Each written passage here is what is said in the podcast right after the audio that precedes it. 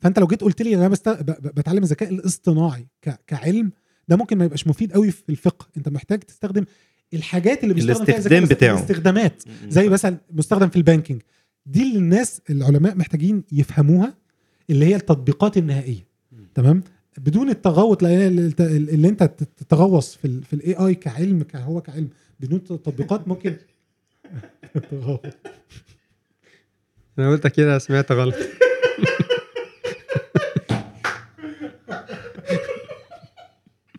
يعني ما حدش هيفهم من اللي إحنا بنتكلم. سجل. تخيل دي لو كانت لايف لا إحنا بنستخدم كلمة ت- تغوط في الحاجة برضه. بعد كده عدلتها. قلت كده سمعتها غلط أغوص في أنا قصدي ال- انت حتى خليها بتستخدم- تتعمق. غويط مش غويط أيوه آه، غوط ممكن أنا قصدي آه ممكن هي أيوة، ممكن عشان بس هو هو عشان إحنا بنتكلم في شرع وبتاع. أنت خدت لا بس انت قلتها إيه انت قلت اللفظ اللي هو إيه؟ خدته الجلالة بتكلم لغة عربية غوط اللي هو يعني هي ملهاش أصلا غويط. أنت بعدت عن غويط انت الراجل المشكلة الكونتكست اللي إحنا بنتكلم فيه.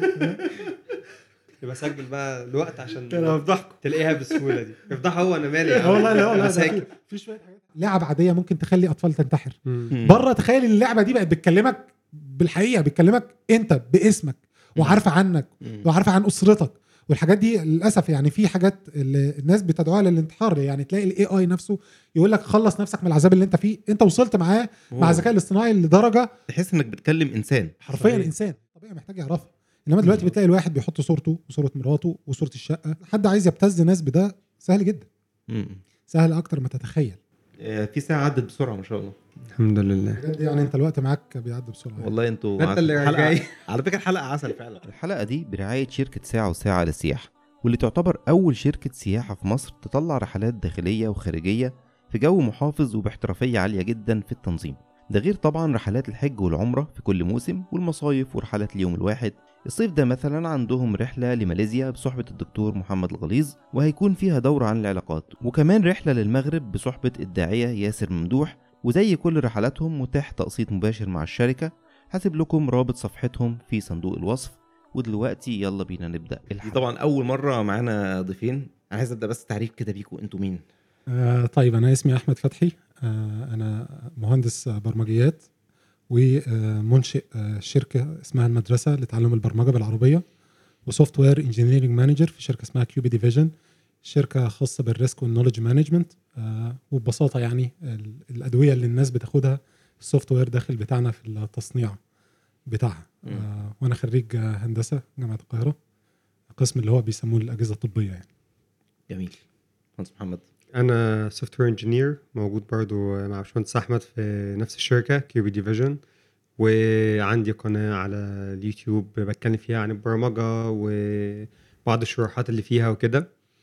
كمان عندي كام برنامج صغيرين كده كنوع من أنواع يعني المساهمة في اثراء المحتوى العربي والإسلامي. جميل. أه وبس ده كده بشكل عام يعني. هو إيه والمنسيت المدرسة؟ آه طبعا في المدرسة شيخ مؤسس مع أحمد. الراجل بص كان بيبص لك بطرف عينه وبصه مش تمام. لا ما هو ال- ال- المهندسين هتلاقيهم مختلفين شوية. هو بي كل بيحاول- حاجة. ما بيحاولش يجود عليا يعني.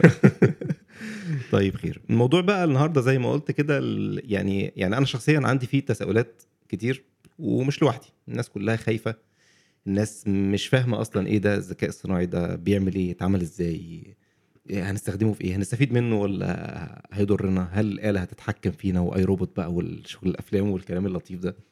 إيه لا في في مخاوف كتير وفي تساؤلات كتير. أنا عايز أعرف الأول خالص يعني إيه ذكاء صناعي وإزاي اتعمل؟ طيب خليني آه، أبتدي آه، بحاجة آه، دايما ببتدي بيها كقصة ونوع من أنواع التاريخ. شوف ربنا عز وجل قال لك الرحمن علم القرآن خلق الإنسان علمه البيان. وربنا عز وجل قال وأنزل وأنزل الله عليك الكتاب والحكمة وعلمك ما لم تكن تعلم. وسبحان الله الله عز وجل قال ولقد كرمنا بني آدم وحملناهم في البر والبحر ورزقناهم من الطيبات وفضلناهم على كثير ممن خلقنا تفضيلا.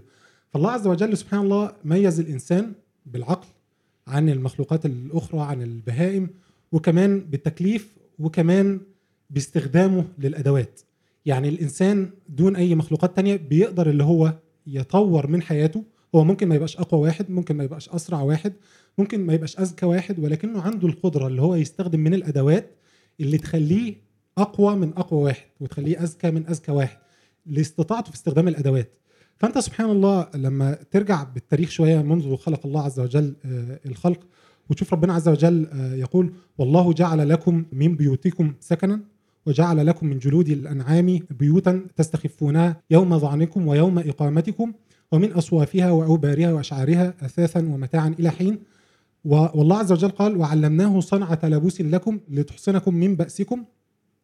فترى سبحان الله الله عز وجل زلل لنا أدوات الأدوات دي الإنسان بالعقل اللي ربنا عز وجل خلقه يقدر يستخدمها عشان يعمل حاجات تطور من حياته. فتلاقي منذ الخلق منذ خلق سيدنا آدم هتلاقي اللي فيه حتة الزراعة حتة استخدام الإنسان ل- للنار لنضج الطعام مثلا. تلاقي حتى من القدماء المصريين تلاقي اللي هم بيعملوا العجلات الحربية عشان يحاولوا يعوضوا قصور أو مش قصور حاجة عندهم مش يقدروا يستخدموها بشكل أفضل. فأنت مثلا بتمشي ولكن أنا عشان أمشي من من هنا لإسكندرية هاخد مثلا خمس أيام فليه ما أقدرش أعمل عجلة؟ العجلة دي تقدر تشيلني من هنا لهناك. ولكن هتشوف الأدوات اللي بيتم تطويرها بشكل عام هي بتستبدل حركة بسيطة من حركات الإنسان. يعني مثلا لو إحنا هنتكلم في العربية فالعربية بتستبدل حركة الإنسان على المشي بتسرعها. تمام؟ ولكن العربية نفسها ما بتفكرش.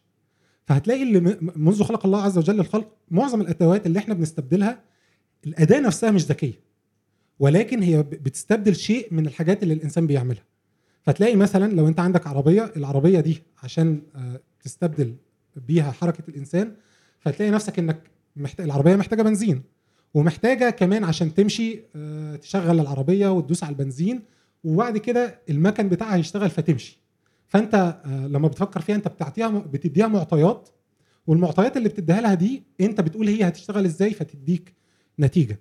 الإنسان سبحان الله لأنه دايما بطبعه بيدور على التطور فقال لك طالما أنا قادر أعمل أدوات الأدوات دي بتستبدل الحاجات البسيطة. يعني أنا دلوقتي الأداة نفسها ما فيهاش ذكاء ولكن هي بتقدر تستبدل حاجة أنا بعملها. فمثلا المزارع بدل ما بي كان بيزرع مثلا عشان يزرع آه، القمح في شهر فبقى بيزرعه في يوم باستخدام الجرارات. فالجرار بيستبدل ده.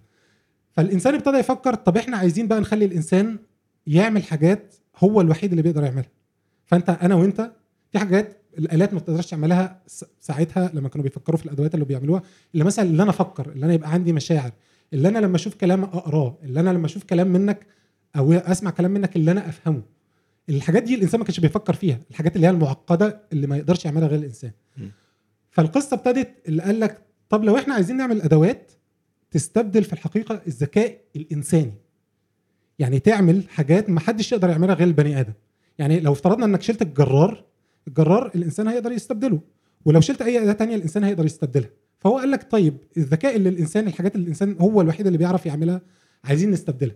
فابتدوا من من أوائل من الحرب العالمية ومن الأربعينات والخمسينات ابتدوا يفكروا أنت لما استبدلت ال- ال- الشخص الإنسان وهو المزارع مثلا بج- بجرار. دلوقتي أنا عايز أخلي الآلة هي اللي تفكر فمحتاج أستبدل إيه؟ محتاج استبدل دماغه. فهم درسوا الدماغ ولو حتة ال- اللي الدماغ ده بيتكون من أجزاء الأجزاء دي اسمها نيورونز عشان الناس بس تفكر فيها أكنها وحدات كهربائية. الإنسان عنده في دماغه من الوحدات الكهربائية دي اللي هي اللي بتقعد الإشارات اللي تشتغل في دماغه دي عنده 86 مليار مليار وحدة كهربائية. والوحدات الكهربائية دي بتتواصل مع بعض باستخدام حاجة باستخدام مؤشرات مؤشرات المؤشرات دي الإنسان عنده عنده فيها ألف تريليون موصل. مم. اسمها الس- ال synapses تمام؟ ولكن بس عشان أوصل يعني عشان ال 86 مليار دول يتواصلوا مع بعض محتاجين 1000 تريليون من الموصلات دي. مم. تمام؟ فهم قال لك طب أنا لو عايز الآلة تفكر بنفس الفكرة أنا عايز أحاول أوصل للرقم ده؟ مش أوصل للرقم ده أشوف الدماغ بتشتغل إزاي وأحاول إن أنا اكرر اللي هي الوحدة الكهربائية اللي في دماغ الإنسان دي. مم. فبالفعل في الخمسينات ابتدوا يعملوا يعملوا زي آه، نموذج. النموذج ده بيشتغل زي ما الدماغ بتشتغل. حاجة اسمها البرسبترون وده بالفعل عامل زي الوحدة الدماغية وبتشتغل تقريبا بنفس الطريقة. يعني يعني إيه تشتغل زي ما الدماغ بتشتغل؟ يعني- يعمل إيه؟ هقول لك بالظبط. دلوقتي إحنا لما خدنا آه، العربية العربية أنت بتديها بنزين.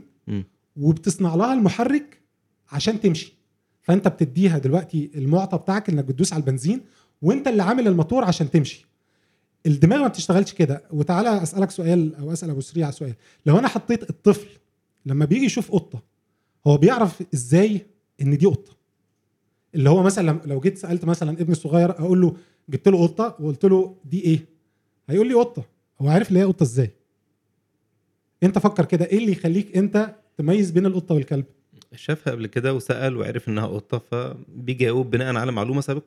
بالظبط كده. فهو قال لك إزاي الدماغ بيشتغل؟ الدماغ أنت بتديله المعطى. يعني أنا دلوقتي كل ما ابني بيشوف القطة بقول له شايف دي قطة وقطة تانية ليها ألوان مختلفة أقول له شايف المخططة دي قطة. وبعد كده يجي كلب والكلب ده ليه أربع رجلين ولكن ليه حاجة مختلفة. أقول له شايف ده عشان عنده الودان دي والديل ده ده كلب. فنفس القصة. هم ابتدوا ياخدوا حتة الدماغ وقال لك اللي أنا هدي للماشين أو هدي للآلة هدي له المعطى وأقول له المعطى ده ليه شوية مواصفات يعني هدي له مثلا صورة قطط وأقول له إن الصورة دي فيها ودان وفيها لون وفيها شكل معين. وهدي له الحل بتاعها يعني إيه هدي له صورة وأقول له الصورة دي فيها آه فيها ديل فيها ودان فيها عيون وأقول له اللي دي قطة. تمام. وهدي له صور كتيرة جدا بقى من القطط واقول له ان كل الصور دي قطة. يروح الماشين زي الدماغ يقعد يتعلم وهو يشوف إيه ال- ال- المتشابه بين الصور دي. بحيث ان لما يشوف حاجة بعد كده يقول لك دي قطة. إيه الاختلاف بقى ده عن العربية؟ العربية قلنا انت اديتها البنزين وعملت لها المحرك فهي اتحركت. بالنسبة بقى للآلة انت بتديها المعطى المعطى اللي هي صورة القطة وبتقول له اللي دي قطة. وهو اللي بيطلع لك الموتور. فيقدر بعد كده يقول والله لو شاف صورة هو ما يعرفهاش قبل كده زي الطفل بالظبط يقول آه والله دي ليها ودان وليها عينين وليها ديل يبقى غالبا دي قطة. فهو ده اللي حاولوا يكرروه بطريقة رياضية اللي هو يديله المعطى ويديله الإجابة الصحيحة فيخلي الماشين نفسها باستخدام دلائل رياضية تعرف إيه الحاجات المتكررة بحيث لما تشوف حاجة تانية تعرف اللي هي قطة. جميل. هو توصيف طبعا بلدي خالص وأنا عارف إن أنت مش عايز تعقد ال- الأمور بس بس ظريف يعني يوصل لكل ال... وده المطلوب يعني أنا مش عايز الموضوع يبقى مصطلحات وبتاع أنا عايز الموضوع يبقى بسيط طول الحلقة ويناسب ال... أنت عارف سبحان الله اللي اللي كل التقنية أنا ليه ابتديت بآيات الله عز وجل؟ لأن كل التقنيات اللي الناس بتعملها في الوقت الحاضر هم بيحاولوا يكرروا آه، جزء بسيط من اللي الإنسان بيعمله. فمثلا لما صنعوا الطائرة أول ما ابتدوا يحاولوا يعملوا الطائرة كانوا عملوها بجناحات زي العصافير. لأن هو المثال الوحيد اللي قدامهم هو العصفورة. وهكذا كل الحاجات اللي الإنسان بيحاول يعملها بيحاول اللي هو يقلد حاجة ربنا عز وجل خلقها. فهم يحاولوا بيحاولوا دلوقتي اللي هم يكرروا الذكاء اللي ربنا عز وجل اداهولك لا أنت شايفه ولا بتفكر فيه. ونفس القصة في الذكاء الاصطناعي. أنت الذكاء الاصطناعي في في جوه وهو بعد كده بيقول لك اللي دي قطة أنت ممكن ما تبقاش عارف هو آه، شغال إزاي ولكن بيطلع لك قدر يتعلم زي البني آدم وقدر يقول لك اللي دي مثلا قطة ولا ده هلال وده أحمد وده محمد مثلا. جميل. أبو سريع. نعم. هتقول لي بقى إيه الفرق بين البرمجة العادية وبين برمجة الذكاء الصناعي أو هو يعني الكود اللي اتعمل بيه مثلا هل في كود مختلف أو هو شكله إيه؟ هو زي ما باشمهندس أحمد قال هي فكرة اللي هو ال classical programming أو اللي هو البرمجة الكلاسيكية اللي إحنا عارفينها انت already بتدي آه، ال logic أو بتدي آه، عندك معطيات ومطلوب وبعد كده انت بتكتب انت آه، ال logic وبتمشي بخطوات محددة عشان تطلع في الآخر ب output أو بتطلع بالناتج اللي انت عايزه تعمل آلة حاسبة بتديها شوية أرقام تطلع لك لو جمع هيديك كذا لو ضرب كذا إلى آخره. فاهم قصدي؟ لكن في الحالة بتاعت ال AI. انت بتدي له معطيات وبتدي له المطلوب وبتدي له النتيجة كمان تقول له ده وأبسط مثال كان مثال جه على بالي بس ما رضيتش اقطع باشمهندس أحمد. آه، جوجل Photos أو بر- برنامج مشهور جدا بتاع جوجل أغلبنا منزله عنده على الموبايل هتلاحظ إن هو لما آه، أوتوماتيك بيبدأ يبص على الصور اللي موجودة عندك ويبدأ يصنفها ويبدأ يط- يطلع لك فوق كده يقول لك أنت عندك في الشخص ده وده وده وده وده. فتيجي بعد كده تقول له أنا عايز والله الصور بتاعت باشمهندس أحمد أو بتاعت آه، مثلا محمد أبو سريع أو بتاعت ابنك. فتفاجئ إن هو قدر يجيب كل الصور الخاصة بتاعت انت انت ما تدخلتش.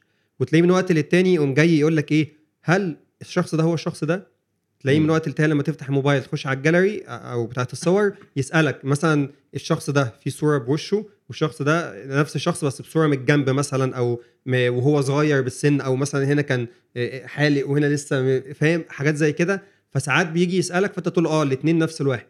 فساعتها ده بيحسن من جودة الموديل أو من من جودة القرارات بتاعته وتلاقيه فعلا إن أنت بعد كده بدون تدخل هو بقى قادر يجيب لك يعني دايما اخش تمام؟ آه، أو فاجئ إن هو قدر يكتشف مثلا حتى الأطفال. يعني أنا لو لو أنت عندك طفل لسه ربنا مبارك لك مثلا طفل صغير أو حاجة تفاجئ إن هو بدأ يلقط إنه ده نفس ال- ال- الوش بتاع ده وهكذا. فهي الفكرة ال- ال- الفرق الكبير وممكن بعد كده باشمهندس احمد يعقب على كلامي إن هو ال- البرمجه الكلاسيكيه أنت بتقوم بجزء كبير من ناحية ال logic والتفكير وبتتعامل مع آه، آلة آه، ما بتفكرش ما بتفهمش بتقول له عايز أعمل كذا كذا كذا وبتدي له أنت الكود بالتفصيل في حين إن التانية أنت تقدر تقول إنك بتدربه بتخليه يكون آه، آه، عقل خاص بيه بحيث إن هو بعد كده يقدر ياخد هو قرارات زي ما ما هنشوف بعد كده وهنتكلم عن الشات جي بي تي وإزاي التطور اللي حصل سواء في في الصور أو غيره أو بتاعه. بقى دلوقتي الناس بتخش بتسأل السؤال وتاخد إجابات تطلب صور يطلع لها بشكل جاهز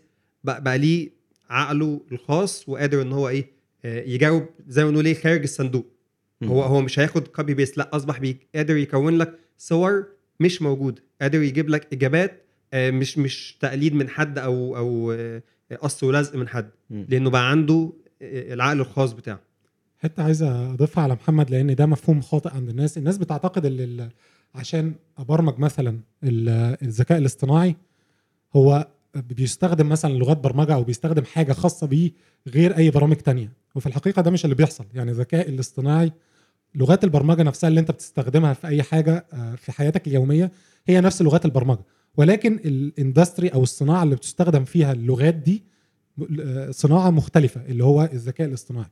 ولكن تاني في مفهوم شائع عند الناس اللي الذكاء الاصطناعي ده حاجة آه، مخصوصة جدا جدا جدا. لما أنا هاجي أتعلم مثلا حتى برمجة فأنا ممكن أتعلم حاجة لو اتعلمتها هي خاصة بس بالذكاء الاصطناعي. الدنيا ما بتمشيش كده. هو أنت بتستخدم نفس لغات البرمجة؟ ويمكن في طبعا لغات مشهورة عن لغات تانية ودي في أي حاجة في عالم البرمجة. وبعد كده بتبتدي تتخصص بقى تدرس شوية عن ال- الرياضة تدرس شوية عن آه، يعني عن الإحصاء عشان تبتدي تتخصص في حتة الذكاء الاصطناعي. ولكن في الآخر لغات البرمجة اللي أنت بتستخدمها ممكن تبقى هي هي ما فيهاش أي مشاكل. جميل جدا. آه، ده كده فيما يخص بايه هو الذكاء الصناعي وشكله إيه يعني آه، في حاجات يعني هو الذكاء الصناعي AI في إحنا بنسمع دايما AR اللي هي VR. ال augmented reality مم. و augmented اسمها إيه تاني؟ وال VR virtual reality. فالحاجات دي وفي كمان mixed reality دلوقتي ما أعرفش بقى أنتوا أيوة. الحاجات دي فيها تد... في تداخل ما بينها يعني هل الحاجات دي بتشتغل بالذكاء الصناعي أو الذكاء الصناعي بيأثر عليها وهي بتأثر عليه؟ أنا عايزك تفكر في الذكاء الاصطناعي آه، زي المعلقة اللي بتستخدمها وانت بتعمل الطبخة.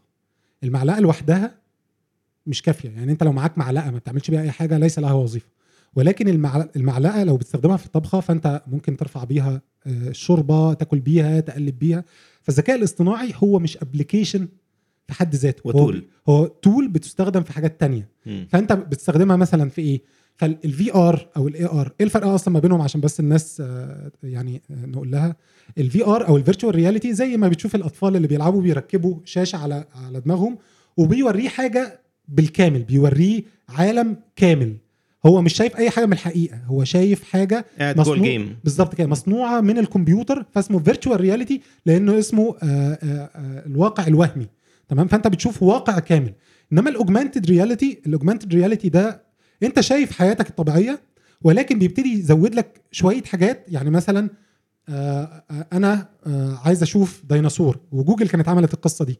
اللي انت ممكن تلبس ده وتبقى انت شايف هلال وشايف محمد ولكن مثلا محمد هنا في مثلا مكانه. آه مثلا في دينا في مثلا بغبغان هنا. فدي ال augmented reality ال augmented reality دي حقيقة متداخلة متداخلة. وطبعا بقى في حاجات انت بتشوفها زي بتاعه الفيسبوك اللي هي ال- ال- الميتافيرس والحاجات دي اللي هو يدخلك انت مش مجرد انك انت في virtual reality أو mixed reality ده كمان ممكن يحط لك آه، حاجات على جسمك بحيث انت لما تتحرك هو ال virtual غير ال mix هو الفكرة ان هو ال mix المقصود بيها إيه ان انت مثلا في ناس بدأت already تستعملها دلوقتي وشفتها قدامي في حاجات مثلا انت عندك screen بتشتغل عليه فانت م. عايز تخيل دلوقتي انت بتحط ال headset بتاعتك وبتبدأ تاخد نفس ال screen اللي موجودة قدامك تاخدها للواقع الافتراضي بتاعك وفي نفس الوقت تقدر تشتغل عليها وال screen تقدر بعد كده تخليها two screens أو three screens فأنت عملت mix ما بين ال screen الواحدة اللي موجودة عندك مم. وضفت عليها screen تانية وقادر كل واحد فينا بتلاقيه في الغالب لما بالذات المبرمجين تلاقي عنده screen أو اتنين أو ثلاثة واحدة عاملها بالطول واحدة تانية بالعرض أيوه. وهكذا. فاهم قصدي؟ فدي حاجة من الحاجات اللي ممكن آه، تستخدمها فيها.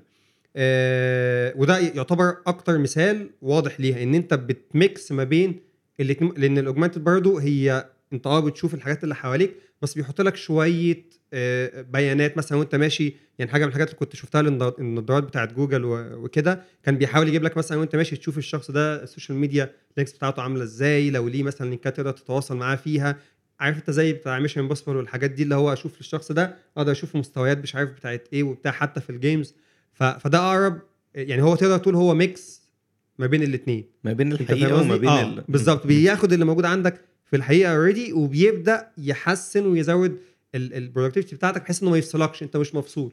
مم. أنت موجود وهو بيقدر ياخد اللي موجود حاليا فاهم وي- ويتوسع بيه إحنا. ممكن لما نيجي نتكلم عن موضوع ال- الاستخدامات ممكن نحاول نتوسع شوية آه، في. الموضوع لأن سمعت كلام آه، شيق جدا في في الحتة هو دي عامة انت لو انت هتحط categories أو هتحط حاجات هتنزلها تحت ال VR أو ال AR ال mixed reality برضه في اللي هو ال augmented reality تمام اللي انت بيضيف على العالم اللي انت موجود فيه عن طريق التكنولوجيا ال AI بقى عشان هو كل AI VR اي الحاجات دي بت- بتخض الناس. ال AI مستخدم في الحاجات دي كلها. مم. لأن هو دلوقتي لو أنت مثلا آه، زي زي ما قلنا مثلا أنا في ال augmented reality شايف محمد وشايف عليه بغبغان. المكان بتاع البغبغان ده فين؟ هو ممكن يحدده ويعمل analysis للصورة ويعمل يشوف صورة ويحدد مكانه الصح مثلا فين. فال AI ال AI نفسه بيستخدم في الحاجات دي كلها.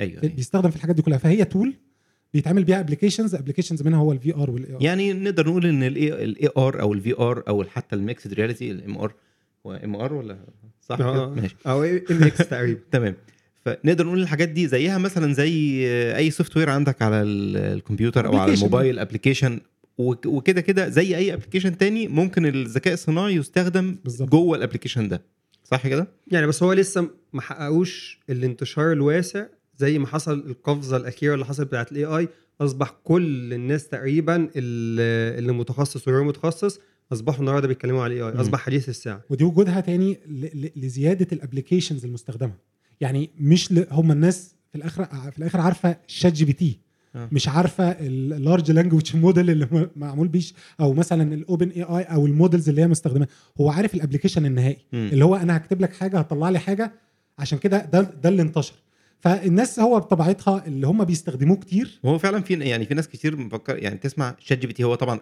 أكبر اسم دلوقتي طلع في. السوق. ف ChatGPT فالناس أصلا الذكاء الصناعي تش- هو ChatGPT فيعني مش الفكرة إن ما عنديش تخيل إن لأ ده تقنية ولسه هتستخدم في حاجات كتير وجوجل عندها. آه، الذكاء الصناعي بتاعها وكل الشركات. وعايز عايز أقول لك حاجة هنا آه، سريعا. إن ال AI موجود من 1945 أول حاجة اتعملت. هو مش حاجة جديدة. هو ال ChatGPT اللي قدر يعمله اللي هو يظهره بطريقة الناس تقدر تستخدمها. مم. يعني ال AI موجود م- م- يعني منذ زمن طويل جدا من قبل ما معظم الناس تتولد اللي بتتفرج علينا. ولكن ال ChatGPT أو ال OpenAI كشركة قدرت اللي هو تعمله بشكل أكنك بالظبط أنت عارف جايب موتور الموتور أنت لو اديته لطفل هيقول لك إيه اللي أنت جايبه ده؟ بس لو حطيت الموتور ده في عربية ب remote control هو مش شايف الموتور صح؟ مم. بس قاعد بيلعب مستمتع ب... مم. هو ده بالظبط. الموتور موجود من زمان جدا جدا. مم. بس هو عارف يستخدمه. آه ChatGPT قدرت اللي هو تحطه لك في القالب اللي تخليك نفسك تستخدمه. جميل. طبعا كل الأدوات اللي, اللي موجودة دلوقتي أو اللي إحنا سمعنا عنها هي من إنتاج غربي. إحنا ما عندناش أدوات بتاعتنا كعرب خالص أو كمسلمين. هي الفكرة أنت بتتكلم على الأداة بتتكلم على العربية ولا على الموتور؟ فاهم؟ يعني أنت لما بتقول أداة هل الأداة دي الحاجة المستخدمة اللي هو ال AI اللي هو ال tool اللي أنت مش شايفها؟ ولا آه ولا المنتج النهائي اللي هو ال ChatGPT. لأن ناس كتيرة يعني إحنا مثلا في مصر عندنا آه بحث متطور وناس باحثين وناس دكاترة بيشتغلوا في حتة ال AI وبيشتغلوا و- وفي ناس في هارفارد وناس في جونز هوبكنز وناس كمان في مصر في حتت زي آه، مايكروسوفت ليها ليها شوية labs أو ليها شوية معامل بحثية. وبعض المعامل البحثية دي هي بتشتغل في صميم ال AI اللي هو لأن مايكروسوفت زي ما إحنا عارفين هي مالكه الجزء الأكبر من OpenAI اللي هي عملت ال ChatGPT. ومايكروسوفت نفسها عندها حوالين العالم labs ال labs دي بتشتغل في تطوير التكنولوجيا اللي بيشتغل بيها ال ChatGPT. فأنت لما تيجي مثلا تقول إحنا ما عندناش توصيفك للشيء ده هيفرق. فلو أنت بتقول إحنا ما عندناش AI أو أبحاث أو بتاع فإحنا عندنا أبحاث بتتعمل ولكن تاني الناس ما بتشوفش الموتور. الناس بتشوف المنتج النهائي. فإحنا ك ك كمسلمين وكعرب إحنا عندنا applications ولكن ال applications مش بالكثرة أو بالتطوير اللي, اللي بيحصل في الغرب لأن المؤسسات في الغرب بتطلع بسرعة جدا. آه، قدرتك إنك تفتح شركة والشركة دي يبقى ليها اعتماد آه، في حاجات معينة بتبقى سريعة فبيبقى التطور بتاعها بسرعة. ولكن مثلا حاجة من اللي أنا بستخدمها ك application نهائي وبيستخدم AI حاجة زي قلم ده بيستخدم ال AI ودي حاجة عربية. في آه، برنامج اسمه بلقيس ده برضو في الحاجات العربية لأن اللغة العربية نفسها من أصعب الحاجات اللي لما تشتغل بالذكاء الاصطناعي. مم. معظمه معمول بحاجات حاجات غربية فالإنجليزي بالنسبة له بيبقى أسهل واللغات التانية زي الأسباني بيبقى أسهل. فهي على حسب تعريفك للأداة. إحنا عندنا ناس ودكاترة وشغالين على الأجزاء دي ولكن الابلكيشنز النهائية هي دي اللي ممكن تبقى مش ظاهرة قوي أو حتى ظهورها مش كبير قوي أو العربية اللي بتتعامل بيها مش حلوة قوي. أعتقد في برنامج برضه مشهور جدا أكيد سمعت عنه ترتيل. إيه أيوه آه بتسمع قرآن جميل ممتاز. يعني ده ترتيل مثلا أنت بتقدر تسمع يعني ده كان لسه صاحبي بيسألني عليه فأنت بتقدر تسمع للموبايل. فده بيستخدم الذكاء الاصطناعي عشان ياخد صوتك وصوتك ده يحوله الكلام وبعد كده آه، أو اللي هو يطابقه بالقرآن اللي هو المتلو. فده مثلا حاجة ظريفة جدا. هو في applications تانية ولكن التطور بتاعها السريع مش موجود عندنا زي ما موجود عند الغرب. طب يعني إيه, إيه اللي ناقصنا؟ يعني أنا شايف يعني إيه إيه اللي ناقصنا عشان إحنا نوصل لكده؟ يعني هل مثلا إحنا عندنا أصلا إمكانيات أو مثلا الموضوع بيتصرف عليه جامد في دعم مدعوم من من جهات معينة أو شركات مثلا كبيرة زي مايكروسوفت والكلام ده؟ ولا يعني يعني إحنا ما عندناش الكفاءات البشرية اللي, اللي تدوس في الموضوع ده بشكل كبير. أقول لك على حاجة. لو ترجع للعصر الذهبي للإسلام يعني كان ابن خلدون بيقول كلمة ظريفة قوي بيقول لك آه، الضعيف دائما مولع بالانقياد إلى القوي. القوي هنا والضعيف مش معناها لازم في القوة. ولكن لما كنا في العصر الذهبي للاسلام كنت أصل العلوم عندك أنت. فالناس كلها بتجيلك وأنت بتطور بسرعة جدا. فلما يبقى أصل الحاجة مش موجود عندك فبالطبيعي الناس اللي هتقدر تطوره هي الناس اللي وجدته. صح؟, صح. يعني لو هو الغرب عمل ال technology أو اتطور في في آه، معامل عندهم أو آه، جامعات عندهم فهو طبيعي اللي هو يظهر عندهم بسرعة أكبر بكتير. فاحنا عندنا آه، نقصات في بعض الأشياء. النقصات دي ممكن ساعات تبقى في العلوم في ال tools في الجامعات اللي بت support ده. وده تاني هو هو هو mix mix من مجتمع mix من مؤسسات mix من جامعات. ال mix ده لما يتعمل بطريقة صح تبتدي تلاقي اللي هو زي ما كنا في العصر الذهبي الإسلامي اللي هو العلوم بتطلع من عندك. فطبيعة التطوير بتاعها هيبقى أسرع بكتير جدا والتولز اللي بتطلع تبقى أسرع بكتير جدا. ولكن إحنا لغاية دلوقتي إحنا غالبا الغرب مثلا بيعمل حاجة وبعد كده بتنزل لنا نبتدي نشتغل عليه. إلا في بعض الأحوال طبعا اللي إحنا إيه ممكن نبقى بنطلع حاجة وتبتدي يبقى هي ليها إيه آه السبق. وده تاني للأسف طبيعي لأن أصل العلوم مش عندنا. هو أنت أنت قلتها في الأول أنت لما جيت آه، قلت آه، شوية أسئلة قلت هل إحنا ما عندناش كفاءات بشرية؟ لا إحنا عندنا كفاءات بشرية. طب هل عند طب إيه اللي ناقصنا؟ هو ناقصنا موضوع دعم للأفكار دي إحنا كمجتمع. للأسف ما فيش في الغالب تلاقي اللي عايز يروح يشتغل في المجالات دي آه، يسافر يسافر في بلد من البلاد اللي بتؤهله لحاجة زي كده يدرس بقى في أمريكا أوروبا وهكذا. آه، هنا لسه حتى الشركات اللي ولو راح ما بيرجعش خلاص بيكمل شغل بالظبط. لو راح هناك هناك مش هيسيبه. هناك ناصح جدا. صح. هو صرف عليه واداله منح وكذا وكذا وبعد كده بقى عارف قيمته كويس جدا. وحتى أنت لو قلت ده أنا بقى لأ وما ينفعش وكده هو وخدتك الجلالة يعني هتنزل هتلاقي نفسك عايز ترجع تاني لأن أنت هتنزل هتفاجئ إنه ما فيش آه وكمان ما في هتفاجئ إن اللي هناك دول إيه، لأ هو بي مش بس بي support ك بفلوس هو بي support ك بكل حاجة المجال ده زي ما أنت شايف كل يوم في جديد. في تطور. فما فيش ما فيش الجو بتاع زمان إن أنا رحت خدت العلم رجعت أقعد بقى إيه سنين عليه. مم. أنت بالظبط لو شفت التطور بتاع ال ChatGPT الناس ما بتلحقش تفوق. بالظبط زي ماك اللي هو نزله M1 لسه بنقول هي نزل لك M2 بعد كده دلوقتي احتمال ينزله كمان اللي هو بالراحة يا جماعة في عمالين يعملوا قفزات أنت مم. مش ملاحق أصلا على التطور وال ChatGPT خلص طلع لك حاجة تانية ال Midjourney وصور وحاجات فالمجال أصلا بيتحرك بسرعة كبيرة فأنت محتاج تبقى موجود في بيئة بتساعد على ده إن أنت تبقى في في في خضم الأحداث زي ما باشمهندس احمد ما قال إن هم هناك عندهم نشأة العلم نفسه وبيدعموا ده وبيساعدوك أي حد عنده اهتمام بالعلم ده بياخدوه تعالى وهيبقى مهيئ لك كل شيء وبتاع ومنح وكذا وكذا ف... فللأسف كل ده بيخلي في الآخر إنه بالظبط زي إيه عارف لما تروح تزرع في بيئة صحراوية ممكن تزرع تقعد تستخدم شوية حاجات وبتاع وسبل مختلفة بس أنت بتعافر قصاد واحد تاني قاعد في تربة خصبه وكله تمام يرمي بس البذر بس مم. خلص مم. هتلاقيها طرحت بشكل أفضل وأسرع وبشكل مثال مختلف تماما. لطيف أمثلتكم النهارده لطيفة. هو خالص هو مثال للموضوع ده شركة زي شركة أمازون. آه، شركة أمازون مثلا ليها فرع في مصر.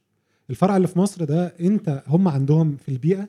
لو أنت طلعت فكرة أنت ممكن تبقى إنسان صغير في السن وطلعت فكرة.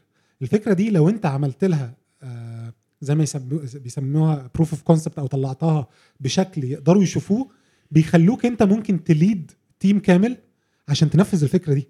مم. فهو زي بيقول لك بيفتح لك آفاق أنت ممكن ما. تبقاش آه. هو آه. بيقول لك أنت مش فكرة تبقى فكرة السن ولا فكرة أنت المنصب. يعني أنت ممكن يبقى عندك مدير ومدير مدير ومدير مدير بس أنت طلع لك فكرة والفكرة دي ليها قيمة وعملت لها دراسة يروح يقول لك تعالى هنديك آه، وريها لنا ويروح واخدك مطلعك بره. يعني كل الدعم اللي أنت محتاجه. آه آه بالظبط. وده اللي الإمارات والسعودية دلوقتي مثلا هتلاقيهم برضو بيعملوه اللي هو يجي يقول لك والله في إقامة ذهبية للمتميزين. المتميز ده اللي هو إيه أنا هعمل لك مسابقة برمجية ولو أنت نجحت فيها هاخدك وأديك إقامة. آه لو أنت بتقبض بكذا هديك إقامة. لو أنت شغال في كذا هديك إقامة. ونفس السعودية ابتدت تعمل القصة دي. ليه؟ لأن هي ال- الأمم لا تنشأ إلا بالشباب. فإحنا الكفاءات عندنا كتيرة جدا جدا جدا.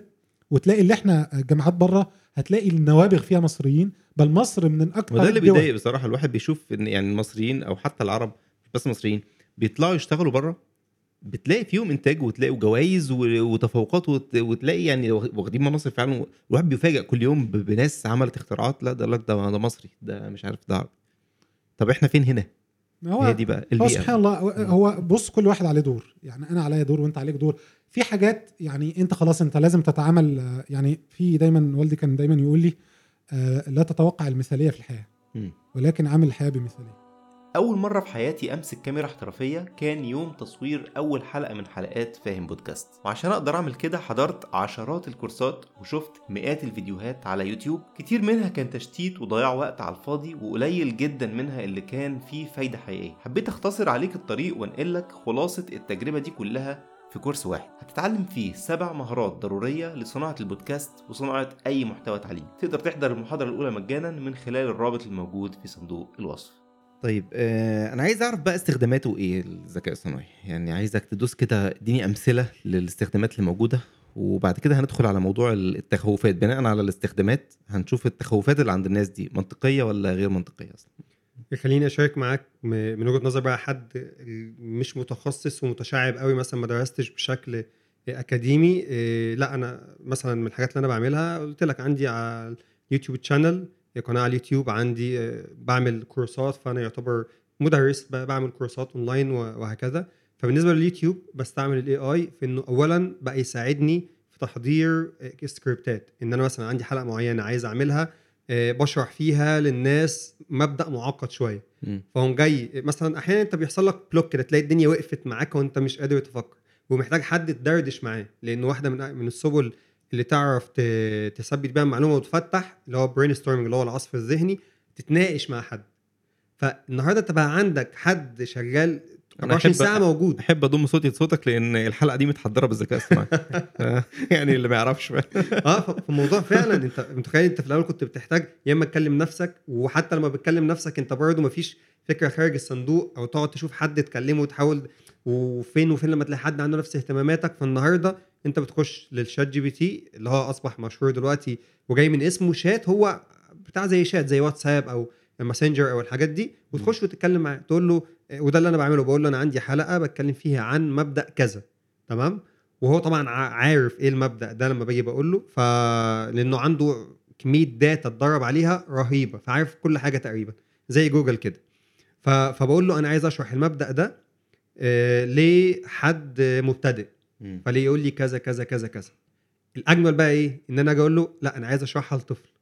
فلاقيه هو بدأ يشرح لي نفس المبدأ ده بأمثلة آه، توصل لطفل صغير وده فعلا بيفتح لي بقى آه، سكك جديدة وبيفتح لي أمثلة أنا ما كنتش ممكن أفكر فيها. لأن أنت في الغالب الواحد بيبقى عنده إيه؟ آه، زاوية رؤية محددة إنك تشفت وتبعد عنها قوي وتغير زاويه رؤيتك بسهولة دي دي مش مش موجودة عندنا كبشر فاهم. ف... فدي حاجة موضوع السكريبتات. حاجة التانية موضوع ال thumbnail أو اللي هو الصورة المصغرة اللي بتتحط على اليوتيوب. اللي, اللي عنده قناة عارف مهم جدا دي, دي واحدة من الحاجات مهمة قوي في الفيديو. لأنه لو أنت عندك الصورة الصح وال title الصح في الغالب ال click أو نسبة صح. المشاهدة هتزيد. لو ما عندكش الاثنين دول وده اللي المشاهد ما بيخلي بيبقاش عارف أصلا إيه المحتوى اللي جوه هو بيشوف آه. بيلتفت لصورة وعنوان وده اللي بيخلي ناس وقوره ومحترمة وزي الفل يجوا على الصورة تلاقيهم بتحولوا بقى واللي فاتح بقه واللي عمل حاجات أيوة. غريبة عايز يشدك قدر الإمكان عشان تخش هتخش هتشوف الصورة المحترمه منه. بس هو. عايزك اوعى تخش تعمل فينا كده في لا ما أقدرش. ما بعرفش أعمل كده كنت جبت مشاهدات كتير. فالميد الم- ال tool اللي بنستعملها أو ال website بقى اسمه Midjourney ده واحد برضو من الحاجات المشهورة. في كذا حاجة تانية بس هو يعتبر أشهرهم. بتخش تكتب له text تقول له أنا عايز صورة بتعمل واحد اتنين تلاتة وفيها كذا وفيها كذا. وتقول له أنا عايز ال style بتاعها كمان سواء تعلموا لي ده بقى يا. معلم. ده طبعا ده ده, ده بقى أساسي دلوقتي وأعرف ناس كتير أصدقائي عندهم قنوات محترمة. كبيرة يعني وبقوا استبدلوا ال designer اللي كان شغال معاهم بيه. أنت متخيل النهارده كان في designer بيديك آه، ما هو دي أحد التخوفات اللي, مثلاً. اللي هنيجي نتكلم عنها لأن يعني موضوع ال designs فعلا خلاص أنا يعني يعني فكرة ال design أنا بيتهيألي إن هو هينتهي هينتهي دور ال designer ده هينتهي. هنجاوب عليها يعني أنا ما أنا شخصيا عندي تصور كده وفي كنت بتكلم برضو مع حد آه، designer وخايف. يعني هو هو حتى دوره هو شايف إن هو نفسهم المبرمجين نفسهم خايفين. آه. يعني المبرمجين اللي أنت متخيل أيوه إن إذا كان هو بيكتب كود يعني هو آه. النهارده أنت ك... كراجل يعني ك... ك... مش راجل ك tool معمولة بكود أنت نفسك هتكتب كود. طب أنا هعمل إيه بعد كده؟ يعني فاهم. فسريعا كده زي ما قلت لك اليوتيوب بستخدمه في إن هو يساعدني في موضوع ال- الصورة. أقول له اعمل لي صورة كذا كذا كذا. يطلع لي كذا version منها وأبدأ أقول له لأ ال version دي مش عجباني عيد عيد عيد واحد تحت إيدك ما بي ما, بيتعبش ما بيقولكش طب بكرة هندسة عشان هت... هو أنت هتفضل وراه لحد ما يطلع لك الصورة مم. نفس الكلام زي ما قلت لك في السكريبت في ال title صح. ده كده بالنسبة لليوتيوب. آه، في عندنا كمان في موضوع زي ما قلت لك الكورسات اللي بتتحضر بساعده في بيساعدني في إن هو يخليني أعمل سكريبتات أو أعمل أمثلة تناسب الأطفال أو تناسب حد junior أو حد senior عنده مستوى متقدم وهكذا. أنا نفسي ساعات في مبادئ ممكن أبقى مش فاهمها هو إيه ال VR هو إيه ال AR إيه كذا كذا أقوم داخل أقول له إيه ده؟ يجيب لك. فين. وساعات أقول له اشرحها كأنك بتشرحها لطفل. اللي هو أنا عايز أفهم من تحت قوي بقى فاهم؟ أيوة. اللي هو عامل لي كأني طفل واشرحها لي. فيقوم شارحها لي. طيب إيه كمان؟ إيه، إحنا كده قلنا اليوتيوب وقلنا كمان في آه، موضوع تقديم الوظائف والإيميلات. ده حاجة أنا بستخدمها بشكل يومي في شغلي. أنا دلوقتي بتعامل مع ناس أجانب. فأحد مشاكلنا المعتادة إن أنت مهما علي بيك المستوى ففي الغالب أنت مش native speaker. فأنت بتكتب برضه إيه كلام ممكن ما يوصلش اللي أنت محتاج تقوله. فبقوم كاتب الجملة اللي أنا عايز أقوله بالظبط وأقول له أقوم كاتبها بالظبط بالكامل بالغلطات اللي بتاعت ال grammar بتاعتها والكلام هو ده. ياخدها يقلبها ويصلحها. أقول له rephrase يعني عيد صياغة. الجملة دي. يقوم قايل لي تك تك تك جملة فظيعة. وعايز أقول لك في أدوات أخويا مدرس عربي ما بيعرفش يتكلم إنجليزي أصلا. يعني هو ما فيش ما عندوش إنجليزي أساسا يعني. الاقيه يا دوبك بيفك بس الخط يعني. بيقول مره كان بي- بيبعت برضه بي- بيراسل الناس بالإنجليزي وبتاع. فبيقولوا يا ابني ده أنت جامد قوي في الإنجليزي أنت مالكش حل وبتاع. ف- تمام تمام. أيوة. هو قاعد آه، بالظبط. هو في الآخر ال- ال- الشخص التاني عايز هو مطالب عايز يفهم قصدك وخلاص. هو مش يجي وراك يقول لك أنت عملتها إزاي. فواحدة من الحاجات الجميلة إنك بتقول له rephrase أو عيد صياغة الجملة يقولها بشكل كامل والأجمل من ده كمان إنك ممكن تقول له لأ خليها more friendly يعني مثلا أنت ممكن تخليها formal أنت بتبعت mail شغل رسمي تقول له لأ خليها friendly يعني إيه خلي أيوة. أيوه. الكلام يبقى حدته أقل عايز أقول لك في tool كانت مشهورة جدا اسمها Grammarly أيوه ال tool دي كنت بتدفع فلوس مم. اشتراك شهري محترم صح. كان حوالي 30 أو 40 دولار مم. حاجة زي كده بيعمل لك الموضوع ده writing. بشكل مثالي ال tool دي بين يوم وليلة تقدر تقول 70 ل 80% من المستخدمين بتوعها خلاص مم. أنا خلاص أنا ليه هست... أنا وقفتها من عندي كنت مم. بستعمل ال- النسخة المجانية بتاعتها بس أنا ليه أستعملها أصبح ال ChatGPT فعلا وكمان فكرة إن هو فاهم السياق فممكن أجي بعدها بساعة أو اتنين أقول له الجملة اللي أنا قلتها لك من شوية دي أعدلها خليها بقى formal لأن مثلا بعت للمدير بتاعي وبعت لصديقي ف... فبغير في السياقات بتاعتها. فبص هي الاستخدامات كتير جدا وأحد التحديات اللي موجودة دلوقتي إنه واللي هيفرق ما بين الناس وبعضها اللي الشخص اللي هيقدر يستخدمه ي- صح آه اللي هو منه. هيقدر يوظفها ويقدر ي- يطلع منها استخدامات دونا عن الآخر في ناس قاعدة بس ب يعني اللي هو إيه ب- متخوفة والحق وكذا وكذا وكذا وبتاع وده طبيعي مع أي تكنولوجيا جديدة وفي ناس تانية مشغولة أصلا مش سامع صوتها إن هي عمالة تهرس في دماغها إزاي أطلع منه بأكبر مكاسب ممكن مم. أنت فهمتني؟ فأنا بقول لك أنا بالنسبة لي كل يوم بستفيد منه في شغلي بالشكل اللي قلت لك عليه ده. أنا ف- حاجة على محمد. أنت ممكن تفكر في موضوع الاستخدامات ده بشكل عام جدا. بمعنى فكر في أي وظيفة ولو الشغلانة اللي أنت بتعملها دي ما فيهاش قدر كبير من الإبداع فغالبا هتقدر تستخدمها في ال ChatGPT. مثلا آه، ماكدونالدز في أمريكا عامل فروع كاملة كاملة. ما فيهاش بني آدم واحد. مطعم كامل. كله آه، باستخدام ال robots والذكاء الاصطناعي. بالكامل ما فيهاش بني آدم. لما انت تروح المطارات بره بتلاقي اللي بيعمل لك القهوة آه، روبوت. الروبوت ده طبعا إحنا قلنا ال AI ما هي إلا tool فال tool دي بتدخل في كل حاجة. زي ما قلنا بتدخل في ال- في ال robots بتدخل في الحاجات دي. الحاجات اللي في المطارات الحاجات الإرشادية الحاجات في الصين في الصين انت بتدخل للمستشفى اللي بيعمل لك كل حاجة ما فيش ممرضات. في أماكن كتير ما فيش ممرضات. اللي بيستقبلك وبتعمل أنا كنت لسه شايف آه، فيديو لمريض كان مستاء جدا في مستشفى. ومسك شومة وكسر كسر الروبوت لأن هو المكان آه، robots. فأنت لو الشغلانة اللي أنت فيها ايا كانت إيه هي أو عايز تستفاد بالذكاء الاصطناعي لو هي ما فيهاش قدر كبير جدا من الإبداع فهتقدر تستفاد بالذكاء الاصطناعي. لو أنت طالب في آه، طلاب كنت لسه قاري مقالة طلاب masters ماجستير.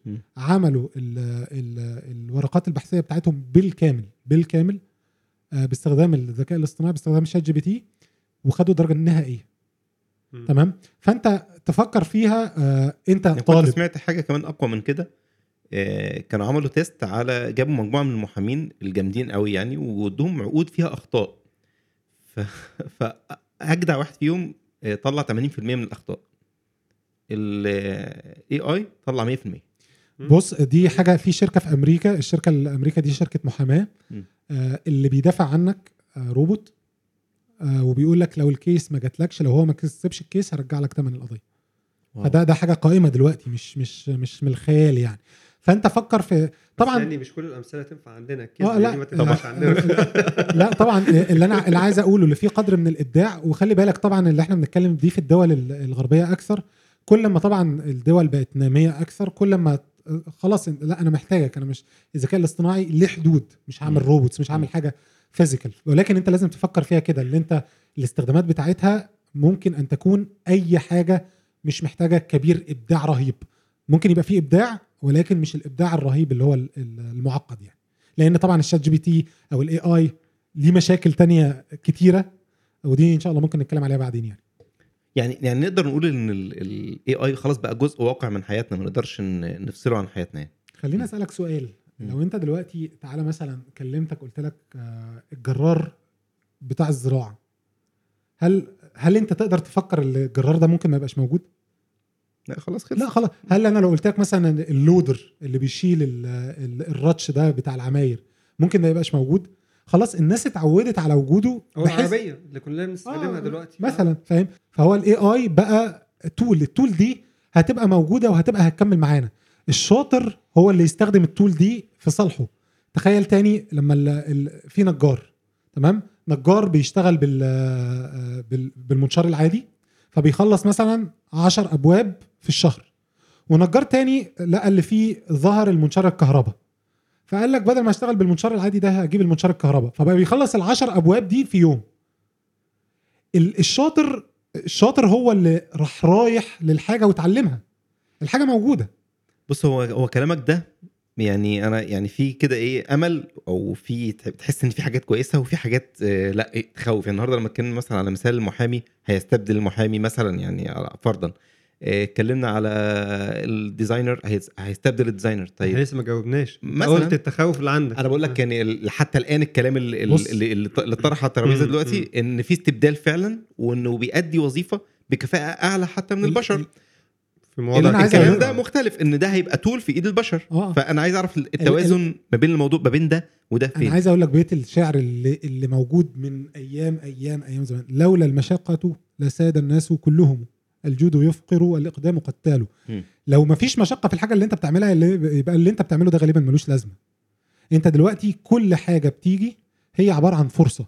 يا تنتهزها يا تخلي حد تاني ينتهزها. في مقولة بتقول لك اللي انت مش هيتم استبدالك بالذكاء الاصطناعي ولكن هيتم استبدالك بشخص تعلم اللي هو يستخدم الذكاء الاصطناعي. مم. انت تاني لو اللي بتعمله. دي أوقع يعني. أيوه لو انت لو لو اللي بتعمله أي حد يقدر يعمله يبقى مفيش ميزة. مفيش ميزة حقيقية ممكن أستبدلك في أي وقت. وده مش موجود بسبب الذكاء الاصطناعي الذكاء هيتم الاصطناعي. استبدالك ببرنامج.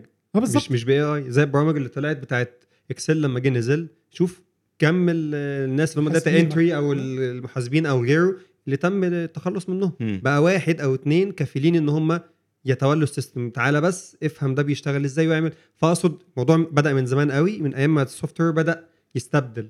حاجة زي Uber حاجة زي Google Maps الحاجات دي دايما في الأول كان بتلاقي في رفض ليها وعدم تجاوب ولكن اللي بيحصل في الآخر إيه؟ الناس خلاص كلها دلوقتي السواقين آه، ما بقتش تشوف تاكسي أبيض إلا نادرا ويا إما في inDrive يا إما في Uber يا إما في كذا في كذا. خلاص أمر واقع. بس مين ال- اللي كل بقى التورته أو مين اللي, اللي لحق يقطف الثمار اللي دخل من البداية؟ اللي يعني ما تقصد قومش تقصد إن كده كده هيبقى في ضحايا؟ طبعا. لازم في كل حتة. ده من مش طبعاً. مش دلوقتي. ال AI ما هو الا أو ال ChatGPT ما هو إلا زي ما بيسموها إيه؟ آه bubble أو آه ال trend ال trend ده وهو ماشي يعني الترند ده بيبقى ليه curve أو بيبقى ليه منحنى. بيطلع ناس بيطلع- وبيدوس على ناس. آه وبينزل وهو ماشي. الترند ده طول ما إحنا ماشيين في حياتنا موجود. موجود. بس هو الناس انت عارف زي كده دنيا ضلمة خالص وتطلع نجمة في السماء أو حد يضرب بتاع فتبص الناس كلها مبهورة. هو ده طول ما إحنا ماشيين في حياتنا بيحصل. لو انت ما بتطورش من نفسك كل يوم كل يوم غالبا هيتم استبدالك بحد تاني. أنا ليه أخليك أنت في عشر نجارين بيشتغلوا بالمنشار العادي وفي واحد بيشتغل بمنشار كهرباء بيخلص شغل العشرة؟ هسيب العشرة اللي بياخدوا ألف ولا أجيب الشخص اللي بيخلص أكتر منهم وبياخد 100 ال- مفيش ال- ال- مقارنة. الموضوع منتهي مم. والموضوع ده عليك وعليا وعلى أبو سريع وعلى أي حد أنت لو ما بتطورش من نفسك وبتعرف إيه الجديد وبتتحرك فيه أنت ما تستاهلش تاخد نفس المنصب اللي أنت عايزه. أو تفضل في المنصب اللي أنت كنت موجود فيه. يعني كل موظف أو كل واحد شايف إن هو حاسس بدأ يحس بالخطر دلوقتي من حاجة هو بيعملها ال- الذكاء الاصطناعي بدأ يعملها المفروض إن هو مجرد بس يتعلم الذكاء الاصطناعي وإزاي يستخدمه يتعلم الذكاء الاصطناعي وإزاي يستخدمه ويشوف هل الذكاء الاصطناعي هل قادر اللي هو يعمل complete automation أو يستبدله بالكلية. فساعتها محتاج إن أنا أشوف آفاق أخرى فاهم قصدي؟ يعني لأن لو شغال في شغلها دلوقتي أنا عارف إن الذكاء الاصطناعي ممكن يبدلها في البلد اللي أنا فيها بنسبة 100% أنا لو أنا ما بقاش ذكي لو ما فكرتش بعد كده يعني لو مثلا ماكدونالدز في أمريكا عملت فرع كله automated كله مش محتاج شخص يبقى أنا متوقع لو أنا عايش في أمريكا اللي أنا خلال 50 سنة أو 20 سنة أو 10 سنين اللي الفرع الواحد ده هيبقى 100 مم. أنا. ليه أدفع مليون دولار مثلا لما ممكن ما أدفعش حاجة أو أدفع مئة ألف دولار؟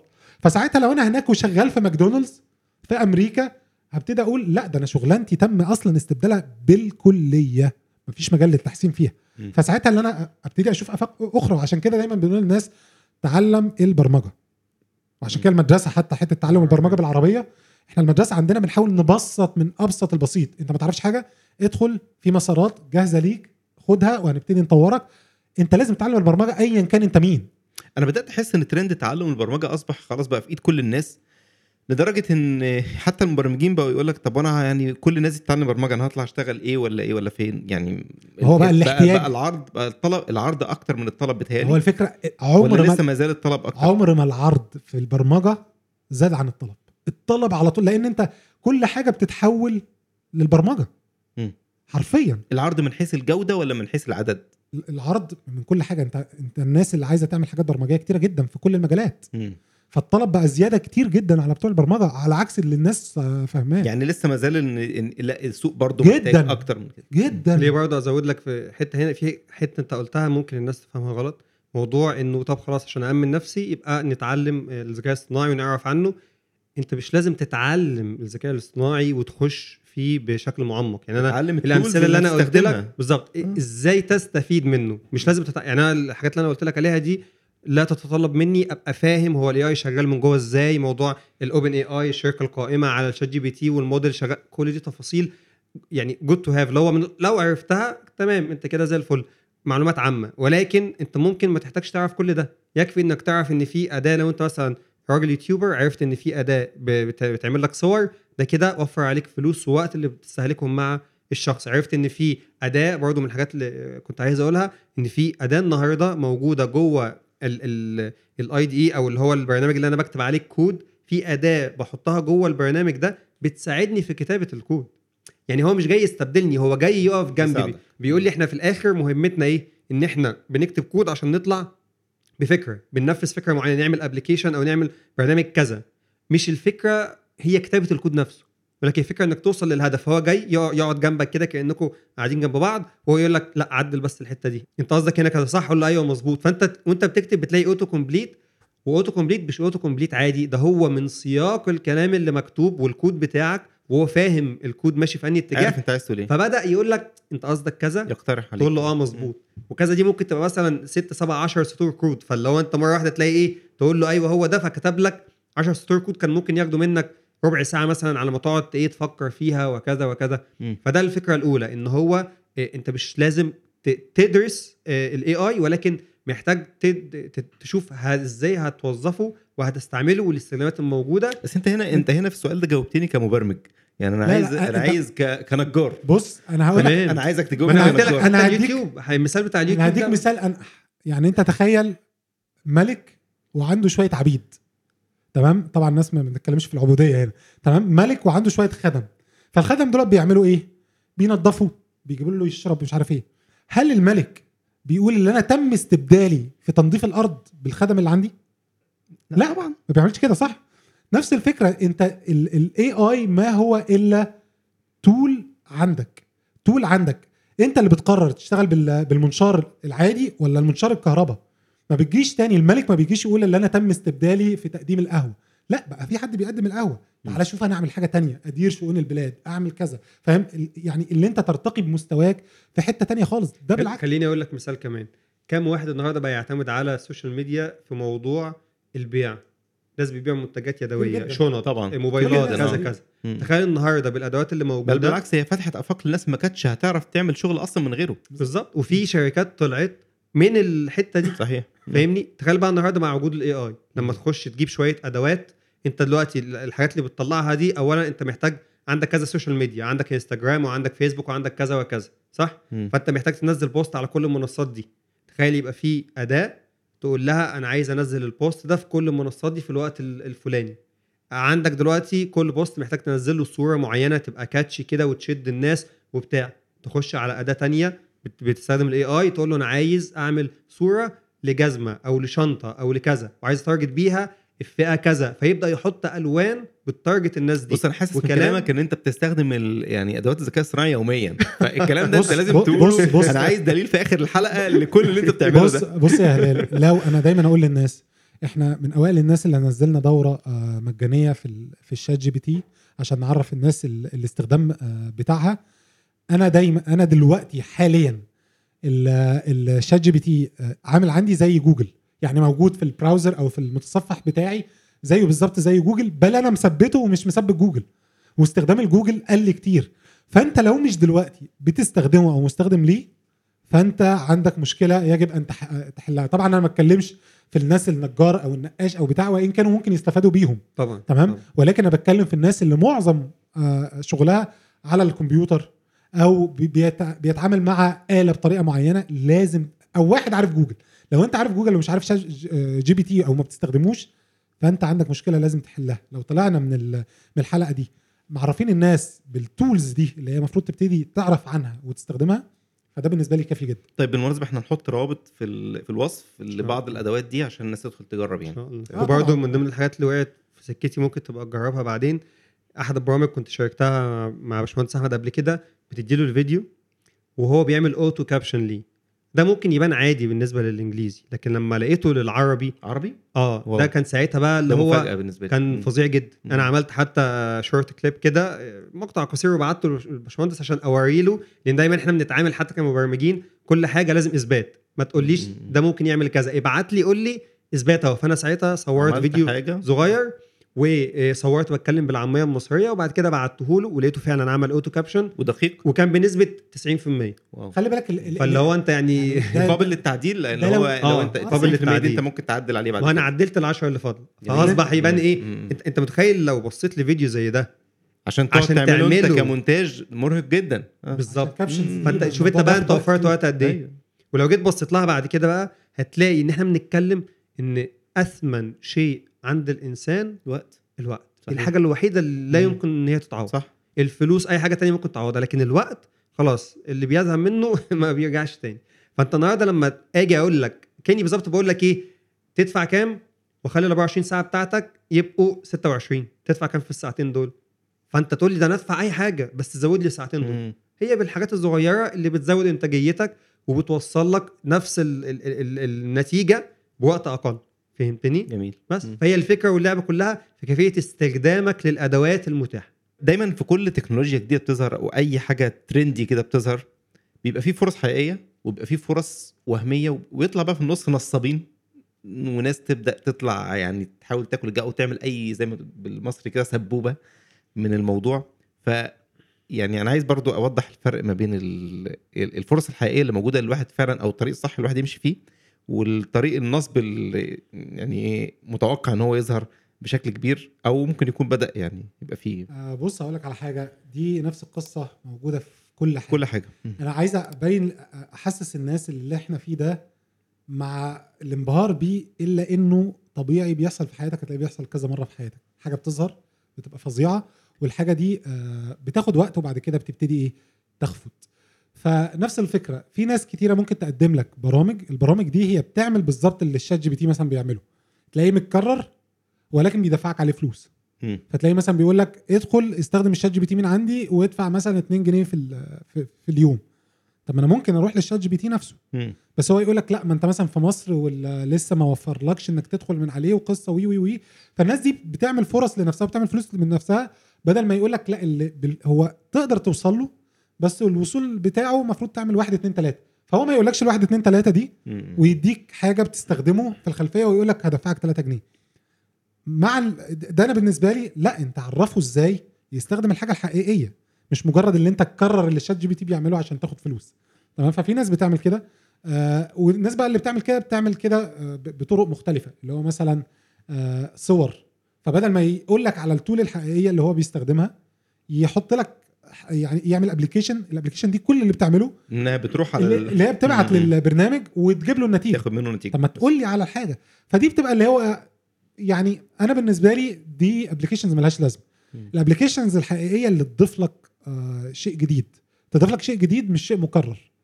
أو لو ضافت لك شيء مكرر يبقى فيها ثمنها رخيص بتقدم لك جودة أفضل آه ماشي أنا عايز أعرف فاهم؟ برضو عمليا أعرف أفرق ما بينهم إزاي؟ ما هي دي يعني التفرقة في الحاجات دي بتعتمد على كمية معرفتك باللي موجود في السوق. يعني انت مثلا مثلا انت نجار فتخيل ان انت نجار عايش في الريف فما تعرفش أي حاجة غير المنشار العادي. عمرك ما ما لو واحد جه يضحك عليك في المنشار اللي بكهرباء بس مثلا نوع تعبان عمرك ما هتعرف اللي فيه نوع أفضل أنت كنت فاتح ورشة نجارة قبل ما؟ تشتغل بروجرام لا هو دايما بيقول لك إيه بالمثال يتضح المقال فالواحد أيوة. دايما بيحاول يبسط للناس على قد ما بس. واضح إنك بتحب النجارة زي كده آه هو إحنا كمان من المدرسة إحنا بندرس لأطفال وبندرس لناس كبيرة فهو أمثلة كتير الأمثلة إحنا. كل حياتنا على الأمثلة بل هو. ده اللي كل ما تزداد خبرتك كل ما أصعب حاجة في الحياة إنك تبسط المعلومة أصعب حاجة في الحياة صح، إنك صح، تبسط صح. المعلومة فكونك إنك تقدر تو- ما- توصلها ما بمثال ما بسيط بقتش صعبة قوي دلوقتي توضيح الواضحات ChatGPT بقى بالنسبة لك بقى. موجود دلوقتي. أيوه طبعا يعني ال ChatGPT آه، وسيلة الوسيلة دي كل ما تنقلها للغة غير اللغة الأم بيبقى استخدامها أصعب شوية فبتحتاج إن أنت إيه على الأقل لما تاخدها باللغة الإنجليزية وتقولها باللغة العربية تبقى أنت إيه عارف ال- الطلعة مم. مش هيجي يقول لك مثلا بني سويف فبني سويف أو أسوان أنت بتستخدم لكنة معينة فأنت عارف المثال عندهم دارج وهكذا. فدايما أقول إيه كل ما معرفتك بتزيد بال- بال- بالمجال اللي أنت فيه كل ما تعرف الغث من السمين. كل ما تعرف لو أنت نجار في المدينة وعارف أو فاتح ورشة نجارة في المدينة وعارف أنواع ال- والله آه الهولندي والتايلاندي والألماني فواحد يجي يضحك عليك بمنتج صيني تقول له لا يا سيدنا ده الألماني بيعمل كده. يعني. أنا عايز برضو أنا بحب برضو أحط إيدي على على نقاط عملية شوية أكتر من كده. يعني الكلام برضو حتى ما زال كلام عام شوية. أنا عايز كلام عملي. أنا النهارده عايز أعرف أفرق بين الصح والغلط بين, بين الغث والسمين والثمين زي ما بنقول في- المجال ده. أعمل إيه؟ مجرد إن أنا أعمل search مثلا أدخل على Bing مثلا آه، ما هو أو على. ChatGPT واعمل search وأشوف إيه ال tools اللي موجودة وأبدأ أتعرف عليها. ده المقصود؟ خليني أدلو بدلوي على ما باشمهندس أحمد يحضر مثال جديد. خارج. النجارة. آه. هتلاقي قطط وكلاب برضه. بص اولا يعني أي حد تلاقيه جاي بيقول لك آه، في خلال ست شهور أو في خلال ست أسابيع تعالى وهتتعلم كذا كذا ده كده نصاب وش. تمام؟ آه ده نصاب وش. بيقول لك أنا نصاب. فأنت يعني إيه لو لبست أنت كده الايه اللي مقصر أي حد يجي يقول لك يحاول يقلل من آه، مجال عن مجال تاني يعني يجي يقول لك البرمجة هي المستقبل نقطة. البرمجة هي اللي لو دخلتها هتبقى فوق في حتة تانية وبقية المجالات كلها سيء نفس الكلام. كلهم بي بي من نفس الحتة ما, ما ينفعش أجي في وقت من الأوقات أقول هي البرمجة وفقط هو كله بيكمل بعض. فاللي يجي يقول لك في خلال ست أسابيع اللي يجي يقول لك ده البرمجة هي كل حاجة كل دول لا ما تمشيش وراهم. طب أنا أعرف منين بقى أمشي مع مين؟ أنت محتاج في الأول تدي لنفسك شوية وقت. اخرج بره. في الأول الأدرينالين هيضرب معاك هتلاقي نفسك عايز تتعلم في خلال يومين كل حاجة عن ال AI أو البرمجة أو كده. لا هدي نفسك. خد مرحلة كده إيه تبدأ تعمل search على النت تبدأ تشوف هي البرمجة دي إيه قصتها أو ال AI ده إيه قصته. تبدأ تشوف إن هتلاقي نفسك ودي ميزة طلب العلم عموما مش بس العلم الدنيوي. سبحان الله تلاقي كل ما بتطرق باب وكل ما بتجاوب على سؤال وعشان تعرف انت ماشي صح ولا غلط تلاقي إن إجابة السؤال أسئلة تانية. فكل ما تجاوب على سؤال تلاقي إجابته. فتحت لك أسئلة. حلو اللفته وكل سؤال من دول هيفتح لك أسئلة مم. تانية فتلاقي نفسك لو اديت لنفسك فترة شهرين أو ثلاثة هتفاجئ إنك لما تيجي تبص البداية اللي أنت بدأت منها كنت لسه بتقول هو يعني إيه أصلا برمجة؟ أنا وأنا أتعلم إيه برمجة؟ أنت كنت أبيض. صح. وبعد شهرين أو ثلاثة هتفاجئ إن أنت بقيت فاهم إن البرمجة دي عبارة عن كذا وكذا front end و back end وكلام بقى مجعلص كنت بتسمعه في الأول تتخض كده وتقول إيه ده؟ لأ ده برمجة مش ليا. فكل شيء لازم محتاج تأني ومحتاج إنك واحدة واحدة تبدأ تعرف الناس اللي هم أصحاب ال- الثقات اللي ممكن تسمع لهم. ودي حاجة دايما بن بن بن بنشاركها مع الشباب لأنه فعلا مش أي حد تتحصل منه على علم. فاهمني؟ كل الناس النهارده بقوا علماء. عارف اللي هو كل الناس النهارده في تواتو بيضربوا. طب. مين اللي بيتضرب؟ مفيش. فهو نفس الفكرة. كل الناس بتقول لك أنا أعرف. ما بقاش في حد بيبص على شهادة ولا حد بي أنا خلاص يا جماعة أنا جامد جدا وأنا بصوا لازم ادي لنفسي وقت ابدا أشوف لأنه برضه انت اللسان سبحان الله انت مع الوقت post ورا التاني ورا التالت بت- بيبدأ كل post أو منشور بتنزله بيظهر فيه جزء من شخصيتك. مهما كان آه، آه، محاولتك في إن أنت تخفي عيوب صح. أو حاجات زي كده غصب عنك هتلاقي فجأة مثلا نزلت post باين منه إن أنت إيه عامله بهدف. زي ما باشمهندس أحمد قال أنا عامل البرنامج ده يا جماعة ادفعوا فيه 5 جنيه ده ده جامد جدا وبتاع. طب ما أنا مع الوقت هتفاجئ انه إيه ده؟ ده ال ChatGPT ثلاث طرق بسيطة قدرت اوصل له. انت ليه عامله بفلوس وبتستغلني؟ انت ليه عملتها بطريقة غير أخلاقية. فهي مسألة وقت. فانت محتاج تدي لنفسك وقت وتبحث عن النت في زمن أصبح المعلومات فيه متاحة بشكل لم يص... ملوش مثيل قبل كده. منتهى السهولة. مفيش فأنت عذر. آه مالكش عذر. فانت. محتاج تصبر و... وتتقصى وهتلاقي نفسك وصلت لأصحاب الثقات وبرضه كنا بنتكلم في الموضوع ده قبل البودكاست عن إزاي إن في الآخر بتلاقي دايما في شبكة كده كله بيوصل ببعضه أنت لو وصلت لواحد كويس هتلاقيه جاب لك التاني هتلاقي بدأ ال algorithm بتاع الفيسبوك أو تويتر أو المنصة اللي أنت بتتابعها هتلاقيه بدأ يرشح لك ناس من نفس الشاكلة ونفس ال criteria بتاعت الشخص صحيح. ده. فهتفاجئ إنك مرة واحدة كده إيه ده ده ده linked مع ده وتلاقي ده بيعمل فيديو مع ده وده بي mention ده في post تاني انت خلاص يا معلم كده وصلت. فهمتني؟ خلي. بالك يعني دي دايما عشان كده أنا مش عايز أجنبها للاي اي بس أو التولز أو الغسل والس- دي إجابات عامة الإجابات العامة دي آه، دي ممكن تعملها في كل حياتك في كل حياتك اللي أنت لازم وشاورهم في الأمر فأنت لازم تشوف أهل الثقات تاخد منهم زي ما محمد قال إنك أنت تسأل أهل الخبرة فأنت عارف اللي فيه واحد اتنين تلاتة أربعة خمسة زي مثلا ما واحد بيروح لشيخ واحد بيتحرى للشيخ ده الناس بتزكي عليه بتزكي عليه ويسأله يشوف هل الناس دي تكلمت في الموضوع اللي ده كويس ده وحش وكمان اللي هو يعمل زي ما بنقول market survey أو اللي هو يدور على النت التنافس ما بين الحاجات واللي هو يستخير الله عز وجل في أي حاجة ايا كان اللي بيعملها. ولكن تاني هو لازم يبقى في السوق. لو. أنت ما نزلتش في السوق عمرك ما هتتربى آه، في الحاجات دي كلها. لأن كلها معلومات بتيجي عندك بتقدر تبني عليها قرارات بعد كده.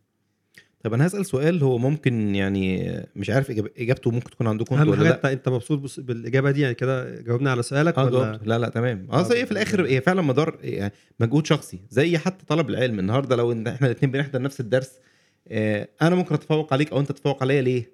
مجهودك أنت الشخصي هيختلف عن مجهودي أنا. شخص واحد بنحضر نفس نفس نفس الشيخ مثلا أو نفس الدرس نفس المدرس وبناخد نفس المعلومة وقدامنا نفس الكتاب وفي نفس الظروف ونفس البلد.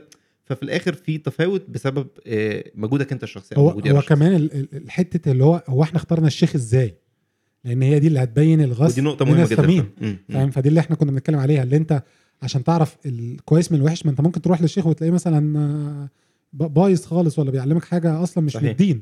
فاهم قصدي ولا بيقول لك آه، اعبدني أنا أو اعمل لي أو قرب لي حاجات مش عارف إيه. فأنت حتة البحث عن الحاجة الصح دي بتتطلب إنك زي دكتور. أنا عايز أعرف دكتور كويس هسأل محمد تعرف دكتور مثلا في الحاجة الفلانية.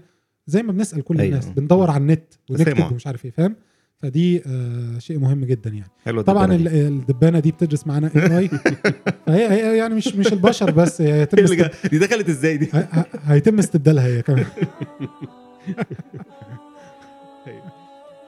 السؤال بقى اللي كنت هسأله آه، أنا بر- برضو زي ما يعني هقول لكم تاني أنا مش عارف إجابته عندكم ولا لأ هو حاجة خاصة بالفقه شوية إن دايما في علم الفقه هو بيقولوا إن آه، الحكم على الشيء فرع عن تصوره.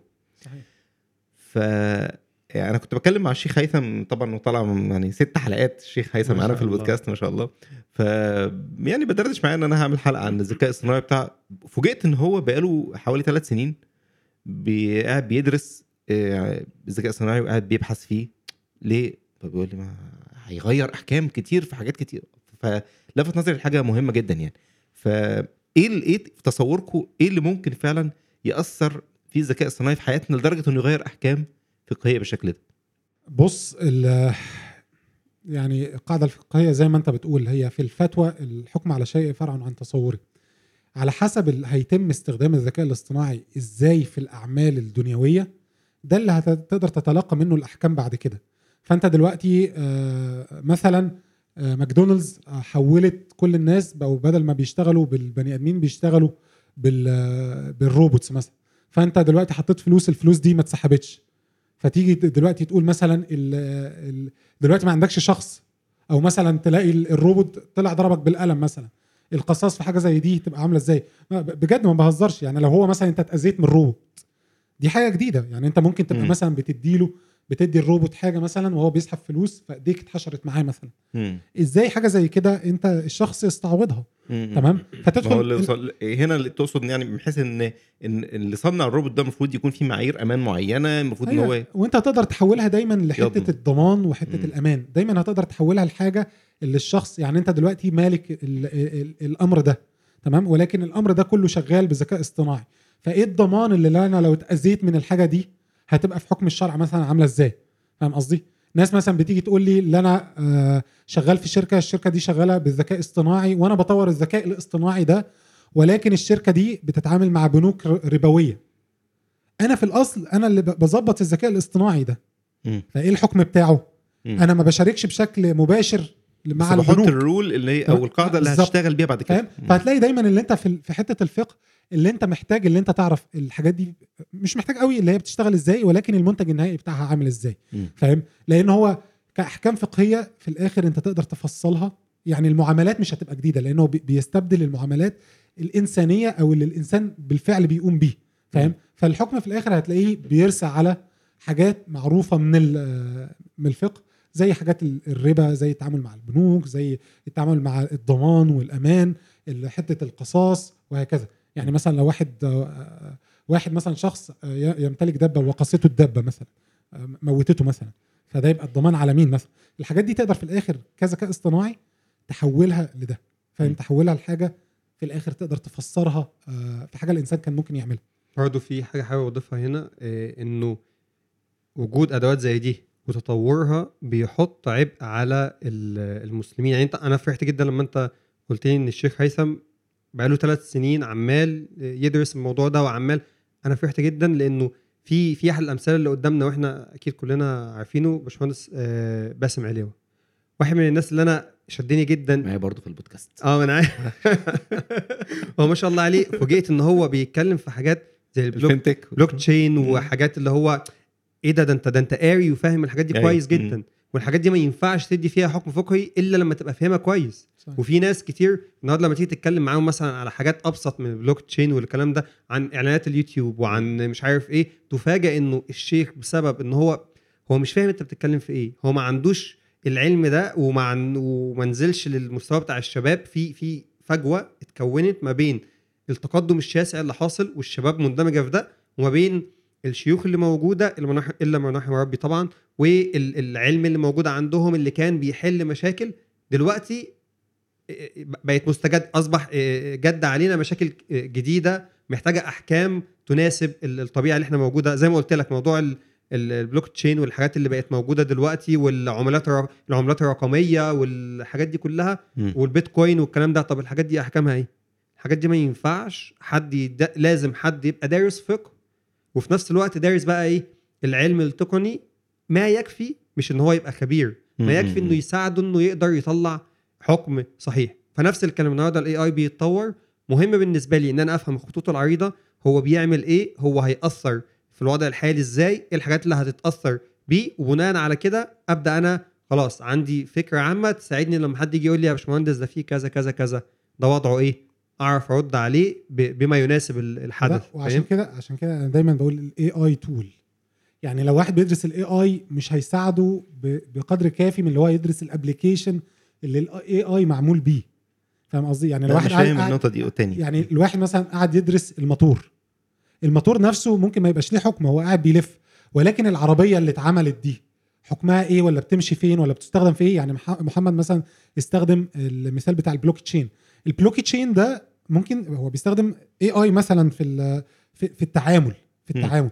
ولكن البلوك تشين نفسه هو تعامله إزاي؟ يعني مين بيسلم مين؟ بيسلم مين؟ هل في مثلا البلوك تشين دي اللي هي التقنية اللي اتعمل بيها العملات الرقمية صح؟ آه البلوك تشين حاجة من الحاجات اللي اتعمل بيها عملات رقمية اتعمل بيها applications تانية لأن دي ب...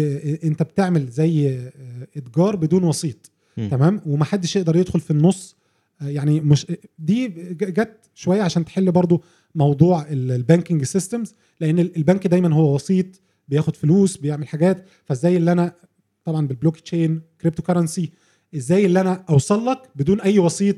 الفلوس اللي أنا ببعتها لك تبعت توصلها توصل لي حالا وبنفس القيمة. فأنت تقصد بقى ان ان, إن الذكاء الصناعي استخدم جوه البلوك تشين جوه تقنيه الذكاء الاصطناعي حاليا مستخدم جوه معظم الحاجات اللي إحنا بنستخدمها.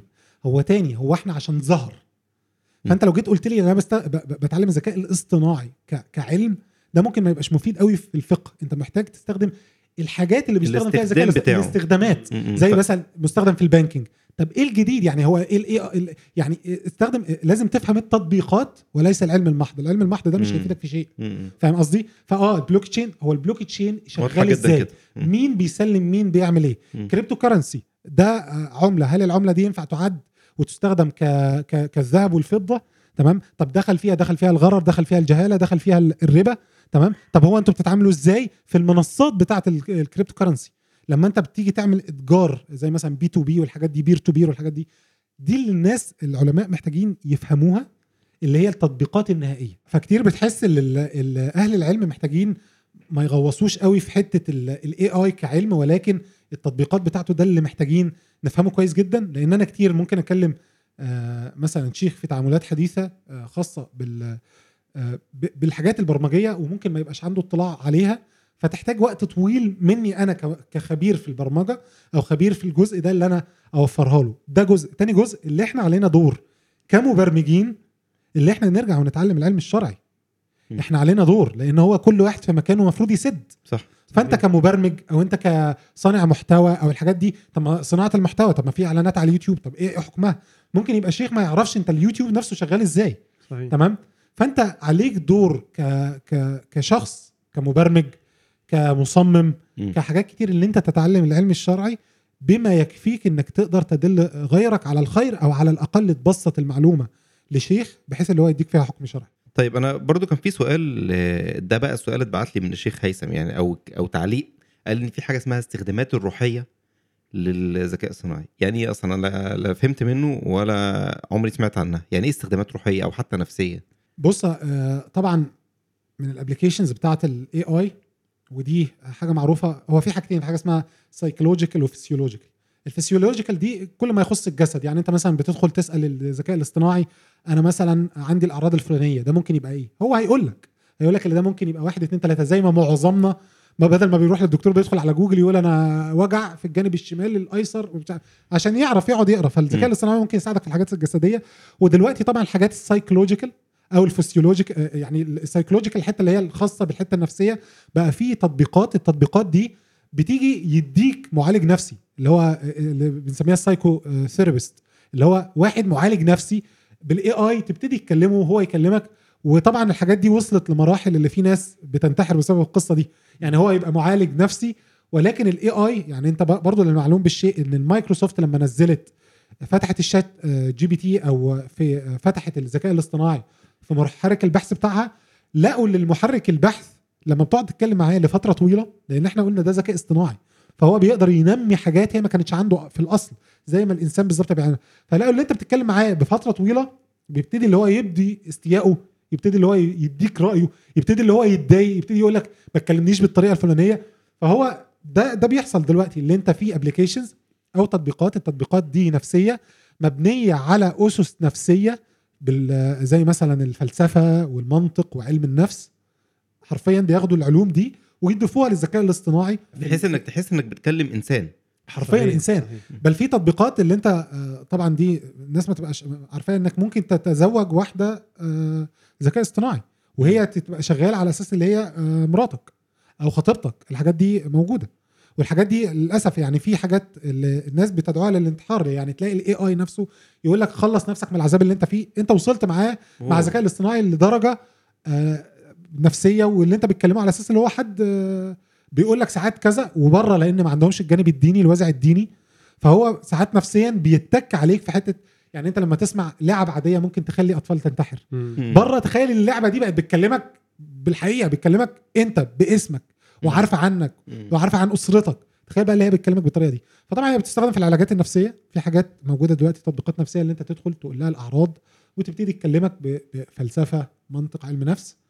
والحاجات دي تعدت يعني. فالحاجات دي موجودة موجودة اعتقد, أعتقد. أنت كنت جربت قبل كده كنت أنا منزل post وأنت بعد كده آه، جربت إنك تخش تسأل أيوة،. ChatGPT أيوة. عنك عن أنا أنت تعرف إيه عن آه، صحيح. هلال فهو جاب لك ده هو بيعمل كذا وبيعمل podcast ال podcast ده بيتكلم عن كذا كذا وفي الآخر حط ال touch بتاعه قال ده أيوة. بدأ يقول رأيه في البودكاست صح. ان هو بودكاست فعلا آه، آه، شيق وجيد وبتاع فهو ده المستوى اللي انت بتتعامل معاه. هو عارفك لأن كل بياناتنا بقت موجودة already. على آه، ال social media على المشاع حتى كمان ممكن رأيه اللي هو قاله ده مش رأيه هو ك... كآلة هو رأيه كمجمع آراء أو داخل مثلا على الكومنتات في بالظبط. بتاعت كل فيديو أو في وصف ال- القراءة أو في سكريبت معين أو في صحيح. وهكذا بدأ معدل يجيب المشاهدات معدل معدل المشاهدات اللايكات أنا عايز أقول لك- أنا قعدت أسأله إيه. أكتر الحلقات ال- الش- اللي أنت اللي عجبتك بدأ يرد أنا عليا عايز أقول لك أيوة، اللي. هو. اللي هو مش مجرد بياخد آراء الناس. أنا دي معلومة الناس لازم تعرفها. تمام؟ هو بيكون رأي. بل ب... أنا امبارح كنت قاعد بقرأ في لقاء آه، مش فاكر في السي إن إن تقريبا كانوا معمول مع بتاع آه، جوجل. الذكاء الاصطناعي كان عنده القدرة اللي هو ي... يتعلم لغة جديدة بنفسه. لغة جديدة لم يدرب عليها من قبل يتعلمها بنفسه. فأنت الذكاء الاصطناعي لا هو موجود عشان يقدر يعمل حاجات بعديها هو لم يتدرب أصلا على اللي هو يعملها. فهو بيديك رأيه وبيعرف عنك لأن هو متدرب على data كلها موجودة متدرب على ال Facebook account بتاعك. عارف بالظبط أنت مثلا ممكن تبقى ساكن فين ومولود إمتى وي وي وي. فالمعلومات اللي أنت بتديها له لا هو بيديك رأي هو بيكونه من نفسه. والرأي ده لو سألته آه النهارده وسالته بكرة ممكن يكون عنده معلومات جديدة يديك رأي مخالف. فهي مش مجرد الناس لازم تعرف هي مش مجرد اللي هو بيقراه بل هو عنده القدرة اللي هو يطلع حاجة آه جديدة. هو ده اللي بيخليه قادر على إن هو زي ما قلنا برنامج آه، بتاع الصور ده يطلع صور مش موجودة أصلا. صور مش آه، مش صور مستحدثة تماما هو عاملها من آه، دماغه أو هو اللي مصنعها من A to Z آه اتأثر بصور مختلفة وباساليب رسم مختلفة ولكن في الآخر يطلع لك حاجة unique نفس. الكلام في الجمل نفس الكلام في الأشعار. لو جيت قلت له ألف لي أغنية أو ألف لي كذا هتلاقيه قادر يألف. فاهمني؟ اعمل لي أغنية برمجية بتتكلم عن البرمجة وعن كذا هيألف لك. حلوة أو وحشة دي حاجة تانية تاني. بس في الآخر هيعرف إن هو يعمل كده المثال اللي دايما بديهولك تخيل اللي هو كان طفل صغير وأنت والده بس ولكن هو مش عنده أب واحد وأم واحدة عنده ملايين ال- الأبهات وملايين الأمهات اللي هو قاعد يتعلم منهم حرفيا فلما يطلع برأي هو عنده الرأي ده تكون من خلال التربية اللي هو. خلينا بلاش المثال ده عشان الدنيا بقت قلق دلوقتي خليه عنده خالات وعمام أيوة. وعمات كتير آه. فطبعا الغرب مأثر علينا في الجزء ده ف... فانت لازم تفكر في كده. دايما أقول فكر في الاي اي على أساس اللي هو واحد صاحبك عاش لملايين السنوات وبيقول لك رأيه رأيه ده يحتمل الصواب ويحتمل الخطأ ولكن هو عارف معلومات كتيرة جدا. طيب هل هل ممكن تطبيقات الذكاء الصناعي دي تخرج عن سيطرة البشر؟ يعني حتى الآن أنت كل الكلام إن أنت دي تول وأنت هتستخدمها. صحيح. هل ممكن التول دي تبقى هي ال... يعني ليها شخصية مستقلة وتخرج عن سيطرة البشر وت... وتاخد طريق أو هي اللي تتحكم بعد كده في جزء من حياة البشر؟ والله بالنسبة لي أنا هقول قطعة صغيرة وممكن باشمهندس أحمد يكمل يعني بالأمثلة. ولكن أنا في, في من وجهة نظري آه، أنت بتدبسه على طول. أنت خايف؟ لا مش خايف ولا حاجة بس هو ما شاء الله يعني هو أكثر مني علما و هو خايف أحمد يعني، فتحي يستبدله. بص في الآخر ال- موضوع ال- الأدوات اللي موجودة دي أعتقد ده مش هيحصل ولا دلوقتي ولا بعيد. الجو بتاع اي روبوت والحاجات اللي كنا بنشوفها في الأفلام دي وإن هيتكون ليه آه، اسمه إيه ده؟ اللي هو الوعي. كيان أو آه. وعي وعي خاص بيه وبعد كده يبدأ يكتشف إيه ده؟ ده البشر دول هم اللي بيأذوا الكرة الأرضية. طب إحنا نتخلص من البشر؟ طب إحنا مش عارف إحنا اوريدي بنعمل كده دلوقتي. يعني في ناس كبشر شايفين إن في مشكلة من البشر. يعني أنا مؤمن إنه لأ أنت مهما كنت فاكر إن ال- الذكاء الاصطناعي ممكن يوصل لدرجة معينة من الشر مش هيتفوق على الإنسان في الحتة دي. يعني هو الإنسان عدو الإنسان. ويعني مهما هو- قادر يوصل لمنتهى الخير وقادر يوصل لمنتهى الشر. وشفنا الكلام ده في القنبلة النووية اللي اتضربت وتم إبادة أنت فاهم قصدي؟ فأنت كبشر لا هو في الآخر الأدوات أنت مهما كان هتقدر تحكمها بشكل أو بآخر. خليني أقول لك حاجة لك طيب ماشي. إيه اللي بيميزك أنت كإنسان عن الآلة؟ حاجتين آه، رئيسيتين. اولا التواجد الجسدي التواجد اللي إحنا بنسميه ال physical existence أنا موجود كشخص. ليا بدن وموجود فأقدر أتحرك أقدر أشيل أقدر أحط أقدر أمسك فأقدر أتصرف فأقدر أغير. وتاني حاجة التواصل اللي أنا بكلمك دلوقتي. فأنت عشان تخلي الاي اي تخيل نتخيل مثلا اللي هو بقى دماغ. والدماغ دي قوية جدا ولكن ليس عندها الوجود الجسدي وليس عندها القدرة على التواصل مع عقول أخرى. طول ما أنت الحتة دي متحكم فيها فانت بتقلل من قدرة اللي الذكاء الاصطناعي ممكن يفكر بطريقة ما اللي هو يتواصل مع ده. لأن أنت عشان تخلي الأجهزة دي تتواصل مع بعض ده برمجيا قصة طويلة جدا. وإنك عشان تخليها كلها تبقى تقدر بقى تكون جيش والجيش ده يقدر يتع... أنا بكلمك بصورة يعني ممكن فلسفية شوية تمام؟ واللي هو محتاج يبقى عنده physical existence تعال نقول إن ال physical existence ده هو ال robots. ال robots دي محتاجة تبقى كتيرة جدا وعندها القوة اللي هي تقدر تتغير وتقدر تتواصل. لو بقى موجود زي في الأفلام اللي أنت بقى عندك مليارات أو ملايين ال robots وال robots دي موجودة في الحقيقة وتقدر تمشي زيك مش اللي أنت ال robots دلوقتي اللي أنت تزقها تقع والحاجات دي وتقدر اللي هي تمشي وده بيحاولوا يعملوه دلوقتي. بس أنا بقول لك أنت إمتى تحس اللي هو ممكن بقى اللي أنت ال Terminator بقى وال I, Robot والقصة دي؟ اللي يبقى فيه تواجد بعدد كبير جدا لل robots اللي هي بتقدر تتحرك وبتتحرك بال natural movement ال movement بتاعت البني آدم. ويوجد التواصل ما بينها ففي انترنت متوصل وفي كهرباء لأن أنت في الآخر معلش حتى لو تواجد ده البطاريات خلصت يا معلم. فاهم قصدي؟ أو شد الفيشة. آه, آه آه. لا هي مش فيشة أنت عندك بطارية يا عم وهنقول لا، هو يعني أقصد إفصل ال power عن آه، اللي أنت عن؟ الشيء اللي شغال ده هو ولكن مش ولكن, ولكن ال concern أو يعني. ال concern ده ده موجود عند ناس كتيرة جدا بره يعني إيلون ماسك هو عنده concern اللي إحنا آه، هيوصل للذكاء الاصطناعي اللي هو عنده وعي اللي هو ممكن يعمل مشاكل. في حاجات من دي بتظهر على شكل فردي زي ما قلت لك اللي واحد انتحر بسبب الذكاء الاصطناعي. الذكاء الاصطناعي اتكلمه فلو إحنا اعتبرنا التحكم ده على مستوى شخصي هو ممكن لو انت ما عندكش وازع ديني أو عندك مشاكل نفسية يأثر فيك لأن انت عارف أكبر تأثير في الإنسان هو التأثير النفسي.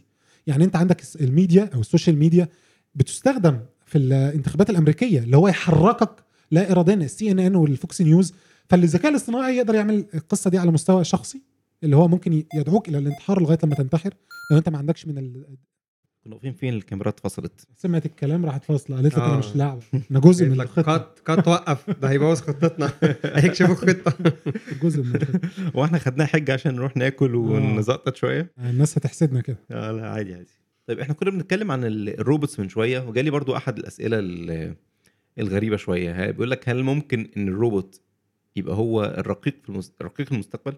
ده ده لفظ السؤال يعني أو يبقى كنوع من العبودية.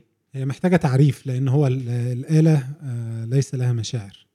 فالرق هنا الرق معناه إيه؟ لو الرق معناه اللي هو الخادم فهو الخادم ده روبوت بيخدمك فهو ده الأصل أصلا هو موجود عشان يخدمك أنت كشخص عشان يسهل عليك المشاكل اللي بتعملها.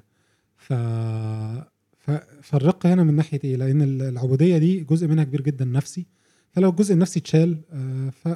فملهاش معنى قوي ال- العبودية يعني. طيب هو ليه ليه ممنوع في بعض الدول؟ يعني حتى في مصر أول ما نزل ChatGPT وحتى الآن تقريبا صح؟ لسه ممنوع؟ آه، بص هي فكرة ال- المنع في مصر ما كانتش حاجة جاية من مصر. لأن هو ال- ال ChatGPT أي حاجة آه، أي service أو أي خدمة الناس بتطلعها بتطلعها المجموعة الأول تعمل لها اختبار. م. وبعد كده لو هي شغالة وتمام بتوسع في الدول التانية. بيبقى زي ن- نسخة تجريبية فمهتم إنه يديها لشريحة معينة. بعد كده يبدأ يتوسع أكتر وأكتر. ولكن في الدول الاخرى زي آه، إيطاليا آه، وبعض الدول الأخرى تم حجب ال ChatGPT بسبب آه، إشكالات أمنية اللي هي ال cyber security. تمام؟ لأن دلوقتي أنت كل حاجة بتكتبها على الشات جي بي تي الشات جي بي تي بيخزنها وبيعتبرها جزء من المعلومات بتاعته. تخيل إن أنت شغال في شركة والشركة دي بتتعامل في أسرار خاصة زي ما حصل في سامسونج.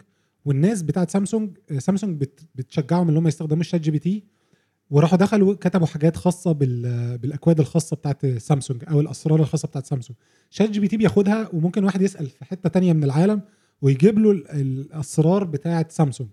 تمام؟ فهم حجبوها لأن ما فيش في حاجة اسمها compliance وفي حاجة اسمها regulation وخاصة في حتة أوروبا في حاجة اسمها ال GDPR ودي زي compliance system اللي هو ال privacy بتاعت ال data بتاعتنا رايحة فين وجاية منين والتعامل بتاعها إزاي. فهم عندهم من التطور اللي هم بيقول لك والله إحنا دي هيعمل لنا مشاكل في الخصوصية. فالمشاكل في الخصوصية دي و ChatGPT ما بيقولش بالظبط هو بيعمل إيه ولا بيستخدم إزاي فبيروح حاجبه لغاية لما يبان له صاحب. ف فحتة مصر دي مش بمزاجنا ده هم اللي عملوا ال- application مش موفرينها في مصر. إنما في الدول الأخرى دي عاملينها لأن هم عندهم رؤية خاصة بالأمن المعلوماتي. هو ال- الجانب ال- الأخلاقي بقى لاستخدام ال- الذكاء الصناعي. شفنا مثلا في الفترة الأخيرة إن تزييف للفيديوهات ياخد مجموعة للصور ويركب فيديوهات كلام أنت ما قلتوش حاجات ما عملتهاش. آه، لدرجة إن في حسابات اتشهرت جدا عليها حساب يعني بالملايين لممثلين مشاهير. كان توم كروز كان أشهر حاجة زي كده توم كروز. وحد تاني. فقدرته على المحاكاة إنه ينتج شيء بالشكل ده شيء مخيف. يعني يعني الواحد يخاف إن هو ينشر حاجته مثلا أو صوره أو كده ممكن يحصل فيه حاجة ولا مش يعني بتبقى استهداف دقيق وإنتاجه صعب يعني حد يعمله حد بإمكانيات عالية ولا ده أصبح في متناول الجميع دلوقتي؟ هو اوريدي الآلة الإعلامية دلوقتي في العالم كله عندها القوة الجبارة دي إن هي موضوع تزييف الواقع والحاجات دي كلها بس الخوف دلوقتي إنه القوة دي بقت في متناول الجميع ما بقتش في في إيد يعني انت ممكن النهارده تخش تسيرش تفهم ال deep fake ده شغال إزاي مع بعض الابحاث وكده تقدر تعمل فيديو زي كان ال- الشخص اللي عمل الموضوع ده كان شخص عادي فاهمني؟ ده- داس شوية في ال technology دي وقدر بعد كده يعمل فيديو اللي لو اتفرجت عليه ما تصدقش ان ده مش توم كروز. حتى الصوت نفسه هو قدر يـ mimic أو يقلد الصوت بتاعه فتشوفه وحتى كمان هو ضاف بقى ودي بقى الفكرة إن هو مش بس موضوع صورة فيه برضه بعض المجهود المبذول. يعني هو اجتهد في موضوع الصوت نبرة الصوت اجتهد في موضوع الحركة الفي ال facial expression اللي هو شكل ال- الوش وهو بيتحرك والإيد أنت بتقول مين مين اللي اجتهد؟ الذكاء الصناعي لا ولا الشخص اللي عمل الشخص؟ نفسه هو الذكاء الصناعي في الآخر هو قال له أنا عايز اديني الفيس بتاعي أو وشي يبقى وش توم كروز فقام عمل له الموضوع ده. م- لكن الاجتهاد جه بقى من الشخص في إيه؟ إنه أتقن حتة الصوت. م. وأتقن معاها حتة ال- التعبيرات الوجه وأتقن معاها حتة الحركه طب وليه يتقن الصوت؟ ما هو الذكاء ينتج له صوت برضه. دي ممكن بس في ال- القصد عايز أقول لك في الآخر إيه؟ إنه الذكاء الاصطناعي لوحده مش هيعمل حاجة. لو أنت ما قدرتش في الآخر إنك تفكر وتوصل لل... للقصة دي فما كانش هيوصل لحاجة زي دي. هو ال... وإحنا حتى من زمان بنقول فكرة اللي هو يا جماعة وجود أصلا ال data من قبل الذكاء الاصطناعي سواء على فيسبوك أو غيره ده شيء خطير. لازم تبقى واخد بالك انت بتشارك إيه؟ الصور اللي بتشاركها المعلومات اللي بتشاركها. الموضوع ده من قبل حتى الذكاء الاصطناعي. دلوقتي مم. الموضوع بقى آه مخيف أكتر إنه ممكن يتم استخدامه بأشكال مختلفة بس still ده موجود من قبل كده. يعني ده ما كانش حاجة مش موجودة وظهرت مع ظهور الذكاء الاصطناعي فخلاني دلوقتي لأ أنا حاسس إنه آه ودي حاجة من الحاجات اللي إحنا للأسف ما مش بنهتم بيها قوي هنا في مصر. فتلاقي الناس يقول لك يا عم خلي فيسبوك ياخد ال data بتاعتي عادي و... ويشتغل لما يقول لك إيه لا لو دي آه، شيء لو دي يعني for free فأنت كده المنتج. فهنا. يقول لك طب إيه المشكلة؟ أنا المنتج المهم آخدها ببلاش. يعني هيعمل بيا إيه وبمعلوماتي فإحنا برضو للأسف ما عندناش الحس قوي بتاع الاهتمام بال privacy أو الاهتمام بالخصوصيه وبياناتك والكلام ده كله. طب أنا لو عندي الحس بتاع الاهتمام بالخصوصية والبنات يعني أعمل إيه؟ يعني أحمي نفسي إزاي؟ لو أنا حاسس بالمخاطر. أو خلينا بقى نتكلم بالمرة عن المخاطر من الذكاء الصناعي. إيه هي وإزاي أقدر أحمي نفسي؟ خليني اجاوبك على الأول برضو على السؤال اللي أبو سريع اجاوب عليه. هل ممكن يعمل واحد يعمل أي حاجة بصورتك؟ آه ممكن. تمام ودي حصلت مشاكل بسببها كتير. وعشان كده بنقول خاصة للبنات بلاش صور على ال social media لأن البنات ممكن تستغل بطريقة آه، سيئة للغاية للغاية للغاية وحصل حاجة زي كده. وكنا سمعنا حالات انتحار.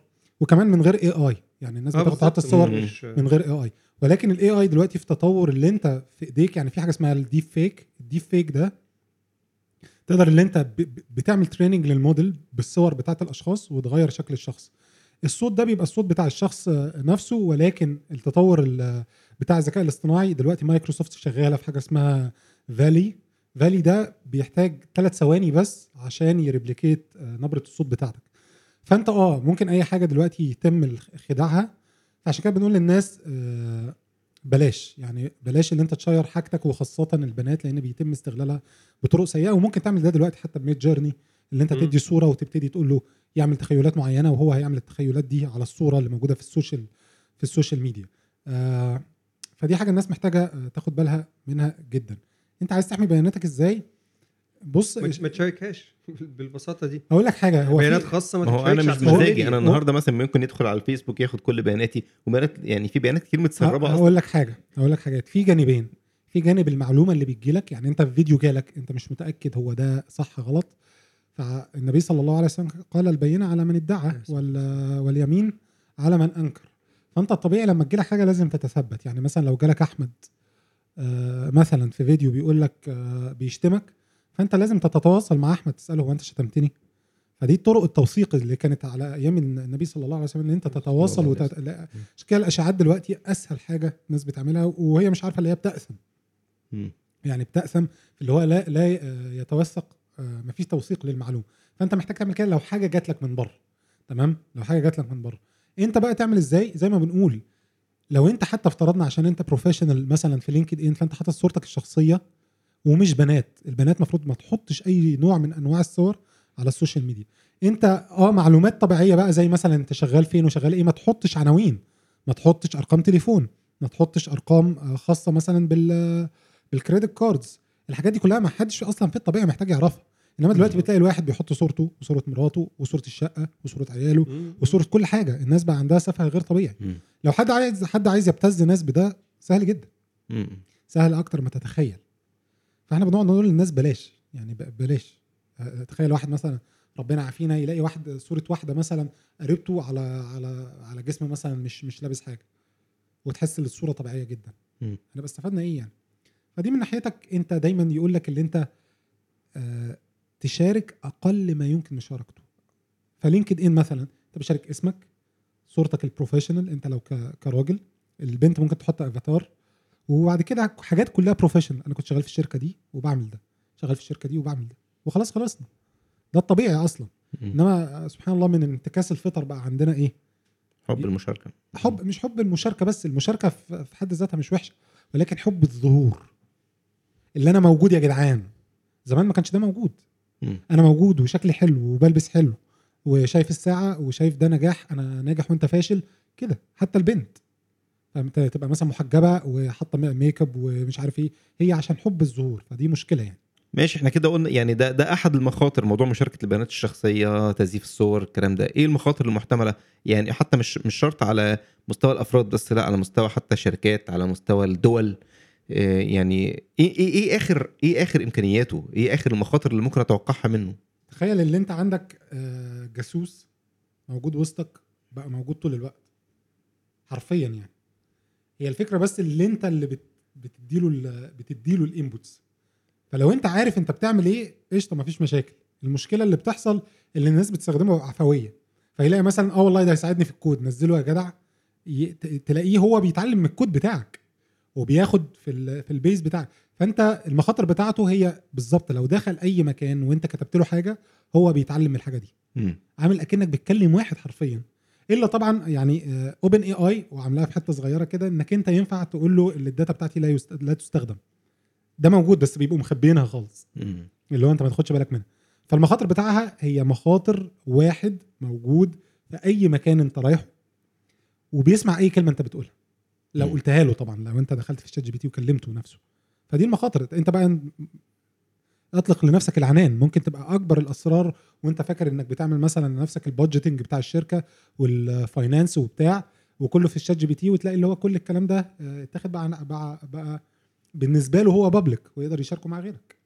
من الآخر أنت لو شغال في شركة تخلي بالك إنه ما يبقاش ليه access على ال source code أو يبقى إيه البيانات اللي هيبقى ليه access عليها وهتشاركها معاه لأن دي نقطة آه، مهمة آه، على مستوى الدول لازم تبقى واخد بالك إزاي بيتم استخدامه إن هيحصل نقلة في كل المجالات بما فيها آه، اسمه إيه ده ال- الجزء العسكري. حتى زي ما قلت لك قبل كده موضوع ال drones اللي دلوقتي اللي هي أصلا كان في وقت من الأوقات كانت نقلة كبيرة إنه طيارة بدون طيار وبتاع أنت دلوقتي تقدر تديها اي يقدر يتحك يقول لك آه الناس اللي بال criteria المعينة دي أنا خلاص هتعامل معاها بشكل معين أو كده فتقدر تستخدمها بشكل جنوني. سواء بقى زي بالظبط ال- آه، الديناميت لما جه في الأول اتعمل عشان خاطر كان ليه استخدامات جيدة واستخدامات سيئة نفس الكلام في ال AI. هيبقى ليه استخدامات جيدة جدا هتلاقيها في الطب وفي البرمجة وفي ال... وزي ما قلنا إزاي نستخدمه يستخدمه كطالب إزاي في masters الناس استعملوه وكذا وكذا وإزاي ممكن حتى في الشر إن أنا ممكن أستخدمه على مستوى دول أو حتى على مستوى أفراد إن أنا آه، أديب فيك آه، فيديوز معينة أبتز ناس معينة.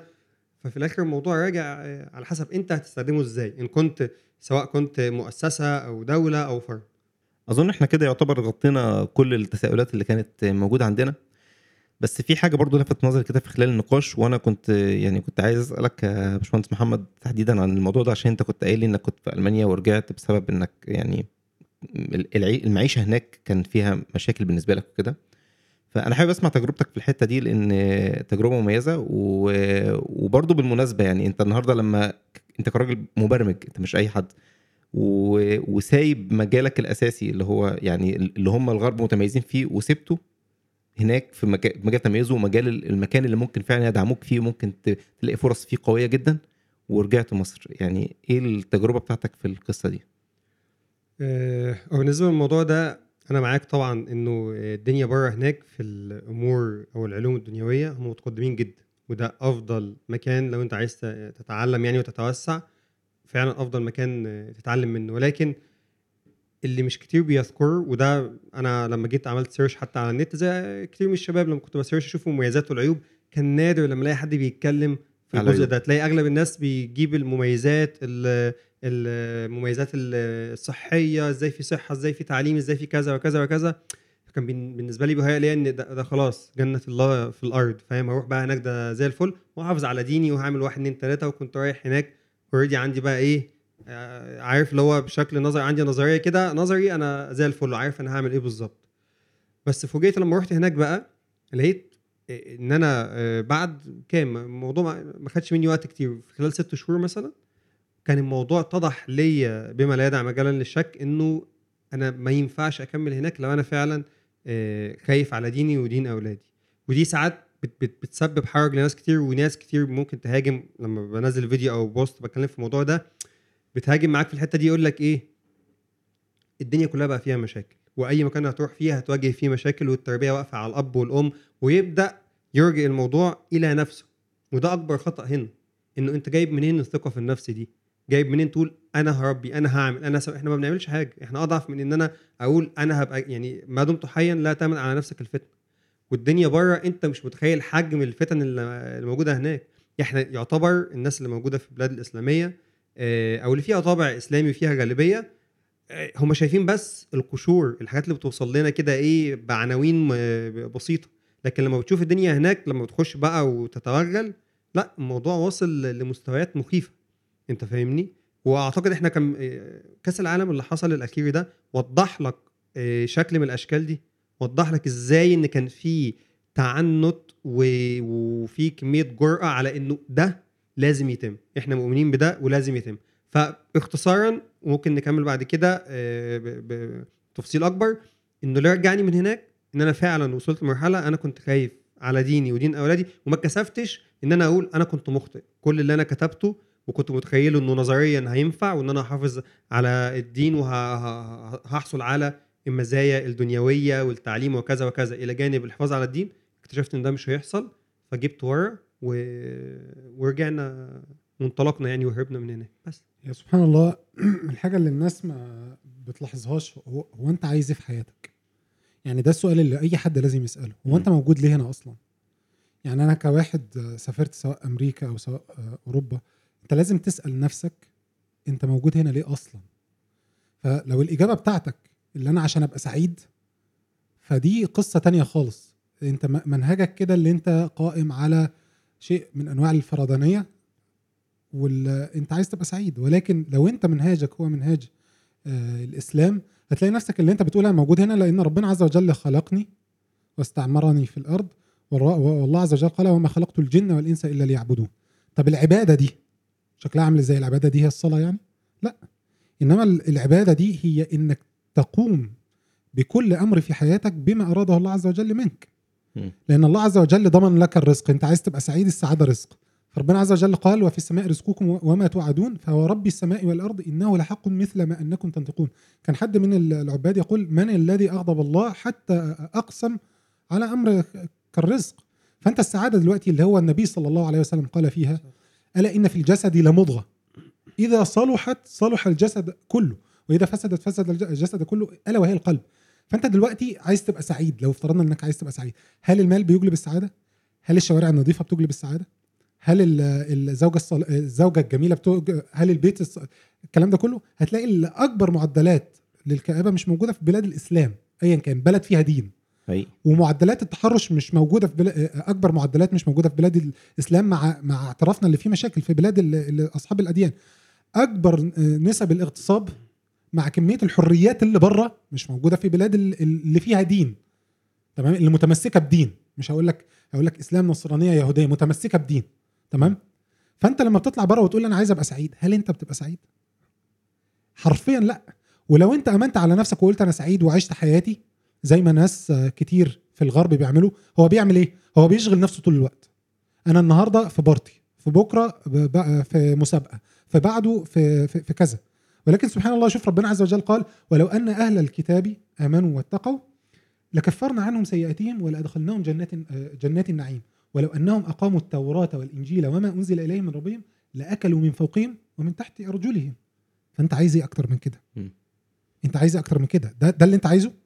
فلو هو ده اللي عايزه يبقى رتب أولوياتك. أولوياتك ربنا عز وجل قال وما خلقت الجن والإنس إلا ليعبدون.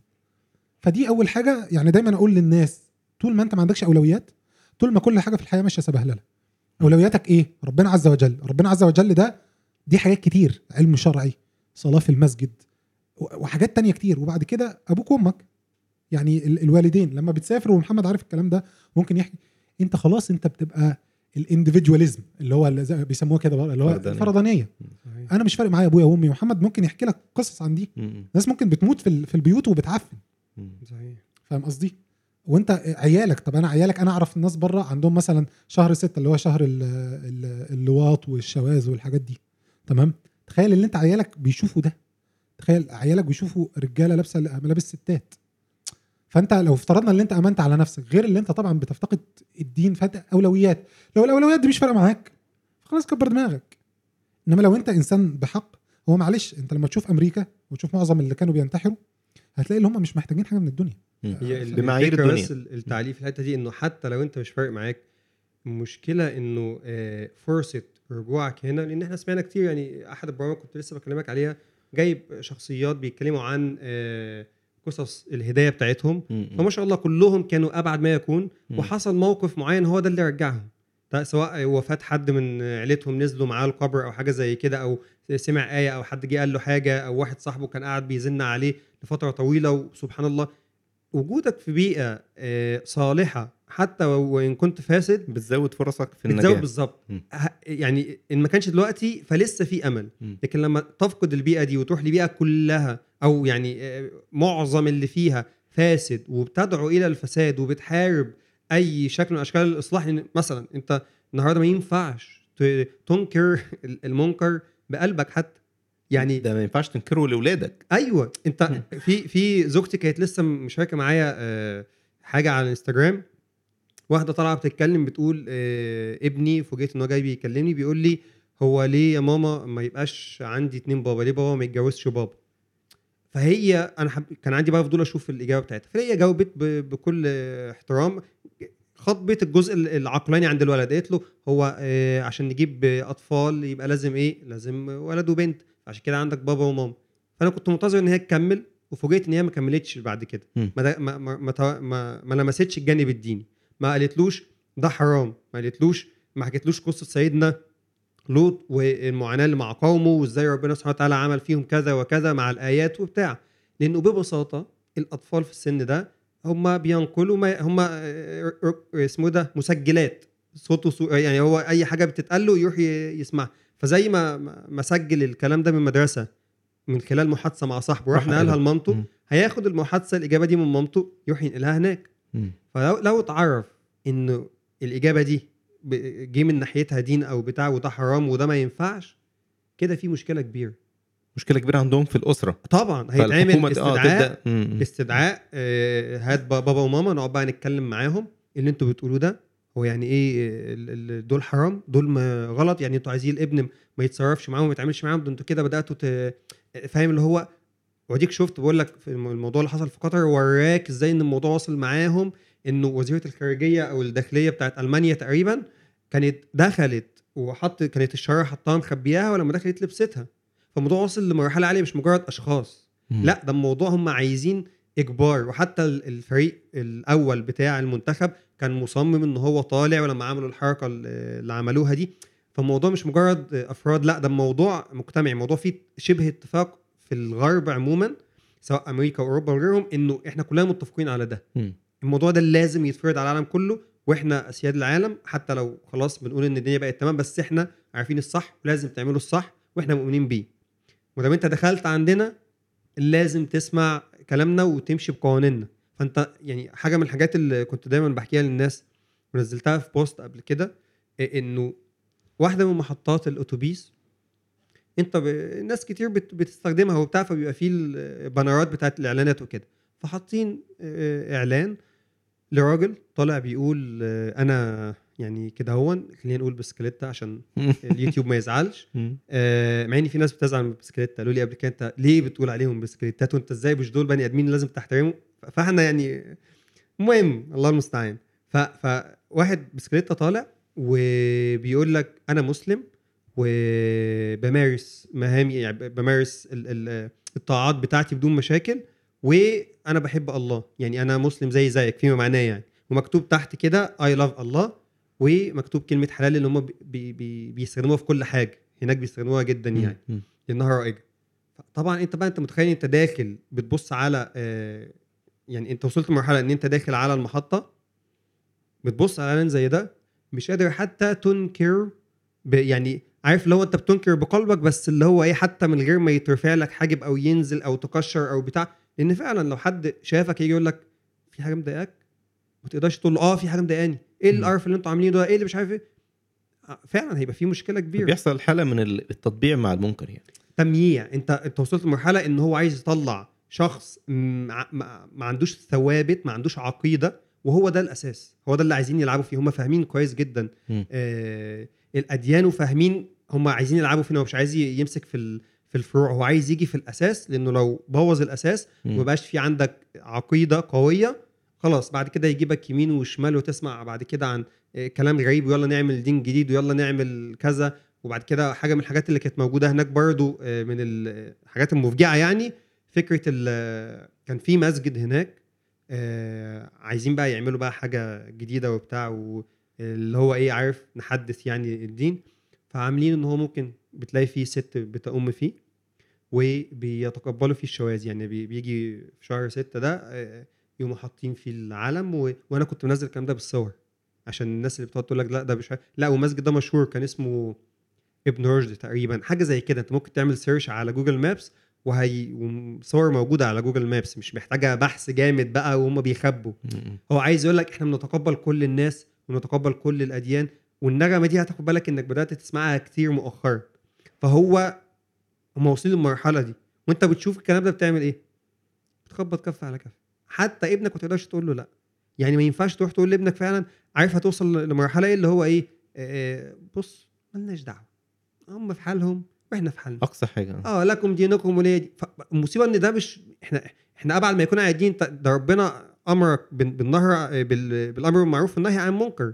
ده ده أضعف الإيمان. انكره بقلبك وقول لابنك ده حرام وما يرضيش ربنا. حتى دي أنت خايف تقولها لحسن يتاخد منك ابنك. هيقول لك تعالى بقى أنتوا غير مؤهلين إحنا حذرناكم مرة واثنين وثلاثة هو برضه اللي, اللي الناس كتير ما تعرفوش إن الأولاد في. في أوروبا في دول كتير آه، بيعتبروا ملكية للدولة يعني هم يقولوا ابنك ده مش بتاعك مش حريتك تتصرف فيه زي ما انت عايز لا ابنك بالظبط. ده ابن الدولة أو بالظبط. ملك الدولة هو أنت بالنسبة لك أنت دورك كأب وأم إنك بتوفر له بيئة مناسبة ما تحاولش توجهه ما دي بقى. مصيبة إن هو وصل لمرحلة بيقول لك أنت ما تحاولش تفرض عليه حاجة. ما تحاولش تقول له يعني حتى مستوى الجنان وصل لمرحلة إنه يقول لك ما تحاولش تقنعه إن هو ولد أو بنت. ممكن ابنك يجي يقول لك أنا عايز أبقى بنت. من حقه. وفي دلوقتي دول شغالة على إن هي تحط قوانين تسمح للطفل اللي هو طفل لسه ما عندوش وعي كامل مم. تسمح له إن هو من سن صغير آه، مش عارف 10 سنين أو حاجة زي كده إن هو ياخد قرار زي ده. قرار مجنون هيأثر على بقية حياته. فتلاقيه طالع ولد يقول أنا عايز أبقى بنت. فاحنا تخطينا فكره فاكر زمان إن يقول يقول لك إيه أنا خايف إنه ألاقي ابني داخل عليا بال girlfriend أو بنتي داخله عليا بال boyfriend. لا إحنا قطعنا الشوط ده بكتير أيوه. كتير أصبح دلوقتي في ابنك ممكن تلاقيه طالع يقول لك بابا تعالى بقى نشوف كده هو في إله؟ هو في كذا؟ آه، يخش لك بقى في حتة ال... بابا أنا مش حاسس إن أنا عندي ميول للبنات. يعني أنا كده. وشفت قصص على انستجرام برضو لحاجة زي كده وتلاقيها مثلا مرة واحدة طلعت قررت إن أنا ماليش ميول لل... المشكلة إن إحنا لما بنتكلم الكلام ده بعض الناس بتعتقد إن ده حاجة بعيدة عننا. لا يعني ده لا، لا، لا، ما بيحصلش معلش يعني بص أنا أقول لك حاجة. أنت عارف المقولة بتقول كثرة المساس تفقد الإحساس. وما تكرر تقرر صحيح. هي مشكلة بتوع ألمانيا دولت مش مشكلة اللي هم حطوا إيديهم على بقهم. هي المشكلة هو في كام واحد مسلم من الفريق ده؟ آه دي كارثه. تانية. آه. فأنت متخيل اللي ثلاثة دول طلعوا إزاي. ثلاثة أو اتنين. طلعوا إزاي؟ عملوا كده. ودولت مش ناس صغيرة. صحيح. وانت لو اتكلمت عن الموضوع ده كموضوع علمي بحت انت عارف اللي هم بيحولوا دلوقتي الاجنه يعني انت الولد لسه مولود هو بيقول لك اللي انت بتتولد آه، شاذ. فبيحولوا أجنة لسه مولودة. أطفال لسه مولودة يحولوهم جنسيا. طبعا كمية هو عشان يعملوا القصة دي بياخدوا كمية هرمونات بتسبب لهم سرطانات رهيبة. ده حاجة من الحاجات يعني اللي إحنا بنتكلم فيها أنا مش عايز أركز تبقى على الموضوع ده بس ده حاجة من الحاجات. ليه؟ لأن هم ما عندهمش نفس المقياس بتاعك اللي هو ما خلقت الجن والانس إلا ليعبدون لا أنا خلقت عشان كده ربنا عز وجل لما شبههم ما قالش إن هم إلا كالأنعام بس. بل هم أضل لأن الأنعام مش كده. تمام. صح عندهم بل هم. اضلوا سبيلا لأن هو أنا معلش هو ليه دلو... زمان كان في حاجة اسمها إل جي بي أو إل جي بي تي وبعد كده إل جي بي تي كيو وبعد كده إل جي بي تي كيو اي وبعد كده إل جي بي تي كيو اي بلس ليه؟ لأن أنت الشهوات أنتوا. هتتعبوني في المونتاج قوي. الش- الشهوات لا تنتهي. لو تركت الشهوة للإنسان الشهوة لا تنتهي. الإنسان لو ترك لنفسه لا ينتهي من ال... من الشر. عشان كده شوف النبي صلى الله عليه وسلم لما قال اللي هو تعرض الفتن على ال- على القلب عرض الحصير عودا عودا. فايما قلب أشربها نكتت فيه نكتة سوداء. مم. شوف آخر الحديث النبي صلى الله عليه وسلم بي- بيقول لك إيه؟ بيقول لك حتى يصير القلب على حالين. فبيقول حال من ده فيقول لك أسود مربادا كالكوز مجخية لا يعرف معروفا ولا ينكر منكرا إلا ما استشرب من هواه يعني أنت ممكن تلاقي واحد شحط وعضلات وبطول وعرض وماشي مع واحدة مش لابسة حاجة هو. ما عندوش مشاكل في ده يحصل بس إياك تعكسها. يا عم ما أنت ماشي معاها عريانة بس إلا ما استشرب من هواه فخلاص أنت النظر. بتاعك. عشان كده شوف آه، الله عز وجل قال في الحديث القدسي قال ما تقرب إلي عبدي بشيء أحب إلي مما افترضته عليه وما زال عبدي يتقرب إلي بنوافل حتى أحبه فإن أحببته كنت سمعه الذي يسمع به وبصره هتلاقي اللي هو الذي يبصر به ويده التي يبطش بها ورجله التي يمشي بها ولئن سالني لاعطينه ولئن استعاذني لاعطينه فأنت عينيك بقت بترى بمراد الله عز وجل بترى الخير بتشوف الصح من الغلط. إنما لما أنت تبقى منكس عشان كده النبي صلى الله عليه وسلم قال إيه؟ قال. إني بريء ممن أقام بين ظهراني المشركين. الم- ال- الموضوع كبير مش صغير مش أنا أنا لو أعرف إن أنتوا عندكم كلام كتير كده في الموضوع كنت كنا عملنا حلقة مخصوص لا لا عشان كده قلت لك أنت ما بس شاء الله. أنت بس يعني هو هو والله سبحان الله هو هو مرار والله لأن إحنا بنشوف من الشباب آه، يعني يعني محمد أبو السيع كان شاير آه، من فترة اللي هم قبضوا على واحد في ألمانيا واحد ألماني لا مسلم ولا بتاع معاه كان مش فاكر 5 مليون جيجا ولا حاجة كده في في دعاره أطفال. كانت حادثه أطفال. مشهوره في أيوة. ألمانيا من فترة. فانت فأنتوا أنتوا عايزين إيه؟ أنتوا ممكن تعملوا اللي أنتوا عايزينه. إزاي يبقى فيه البيدوفيليا؟ وإزاي يبقى أطفال؟ وإزاي يبقى كمان ست شهور وثلاث شهور؟ إزاي؟ مم. وحتى دلوقتي الاتجاه السائد اللي هم ماشيين فيه موضوع ال- البيدوفيليا اللي هو الأطفال. يعني هو موضوع بقى بص. إنه أنا ك- كشخص ممكن يبقى عندي ميول جنسية ناحية الأطفال. هم بيحاولوا دلوقتي يقننوا ده. مم. بيحاولوا يقنعوا الناس إنه يا جماعة أنا مش مريض. أنا عادي ممكن يبقى ليا آه، آه، ميول جنسية ناحيتهم فهو بي... وكنت لسه شايف حتى ب... زي حلقة كده آه، بودكاست أو يعني حلقة live مع واحدة من الناس ال- أو واحد متحول بيطالع بيتكلم في في الجزئية دي وبيحاول يقنع الناس بده. فهو فعلا بل هم أضل هم داخلين في حتة وال- والمصيبة الأكبر إيه بقى إن هم ما بقوش فئة صغيرة زي, زي زمان زمان من- من 10 15 متوسع. سنة مم. كانوا اللي يتمسك يتعكش كده من النوم بيتعمل معاه السليمة وياخد هرمونات ويعملوا فيه وكذا وكذا. كانت قناة رواسخ عاملة تقرير أكتر أكتر من تقرير في المواضيع دي كانت جميلة جدا. هحاول برضه. أحط لينكاتها في ال- في الوصف الفيديو عشان أنا اللي حابب إن هو لأن عايز- إن في ألفاظ مم. كتيرة اتقالت ممكن أصلا الناس ما مش مستوعبة أصلا اللي. بيحصل أنا يعني. عايز أنا عايز الناس هي محتاجة فعلا شرح يعني. دايما تركز. الله عز وجل شوف النبي صلى الله عليه وسلم كان بيعلم الصحابة. الصحابة اللي هم ابن القيم كان بيقول لك إن الله آه، اصطفى النبي صلى الله عليه وسلم من قلوب العباد فاصطفاه لرسالته ثم اصطفى الصحابة لصحابته لصحبة النبي صلى الله عليه وسلم. فده كان النبي صلى الله عليه وسلم مع الصحابة ويخط لهم في الأرض موضحا لهم يقول هذا صراط الله المستقيم. وبعد كده يرسم لهم الصورة الثانية الفكرة اللي الصورة دي صراط منه الشذوذ صراط منه ال- المخدرات. أنت عارف المخدرات هناك عاملة إزاي؟ بيقننوا كل شيء. اعمل يا عم اللي أنت عايزه. إن شاء الله تولع في نفسك. تقنين اللي عندهم احصائيات ب 60 ل 70 ألف كل سنة بيموتوا بالماس شوتنج واحد يمسك بندقية ويدخل يقتل اطفال فاللي هو عشان كده اللي كان بيقول من الق- القوم يقول لك لجحيم بلد مسلم خير من جنة بلد بلد كافر. يا عم كفاية اللي أنا بسمع يا عم كفاية اللي أنا والله العظيم أنت بره. أنا لو أنت أنت نظيف ومسلم وبتحافظ على دينك هتلاقي نفسك طول ما أنت ماشي ماشي بالشطافة في في في, في الشنطة. حقيقة. عفانه بتدخل تشم حتى الروايح آه والله العظيم موضوع موضوع انت انت انت طول ما انت ماشي تخيل واحدة مثلا تبقى بنت تتحول جنسيا تبقى راجل عشان تروح تتجوز راجل. إيه الجنان ده. إيه إيه ده. ده الشيطان نفسه غلب. يعني أنتوا عملتوها إزاي دي؟ طب ما انت كنت بنت تتجوزيه ولا تنيليه؟ فاهم؟ تحولي راجل وبعد كده فالله المستعان الناس الناس لازم تعرف طول ما انت بعيد عن صراط الله المستقيم. شوف عشان كده الله عز وجل اختص سورة. السورة دي بتقولها 17 مرة في اليوم. بتقول فيها إيه؟ بتقول اهدنا الصراط المستقيم. ومش بس كده صراط الذين أنعمت عليهم الصحابة اللي اصطفاهم الله عز وجل لصحابة النبي صلى الله عليه وسلم. غير المغضوب عليهم ولا الضالين. وطبعا إحنا يعني اللي دخلنا في الموضوع ده لأن إحنا يعني إحنا كمسلمين وإحنا كناس عندنا مبادئ الموضوع بالنسبة لنا مش مش يعني ما فيهوش رمادي يا أبيض يا أسود يعني. فبما إن الموضوع اتذكر فكان لازم إن إحنا نتعرض للقصة دي.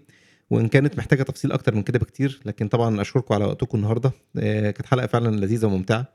آه، أشكرك يا باشمهندس محمد آه، أبو سريع مهندس أحمد فتحي والدبانة طبعا. يعني الدبانة كان ما شاء الله معانا طول طول الحلقة. فشكرا جزيلا ليكم. ونشوفكم إن شاء الله في حلقات تانية من فاهم بودكاست. السلام عليكم ورحمة الله وبركاته.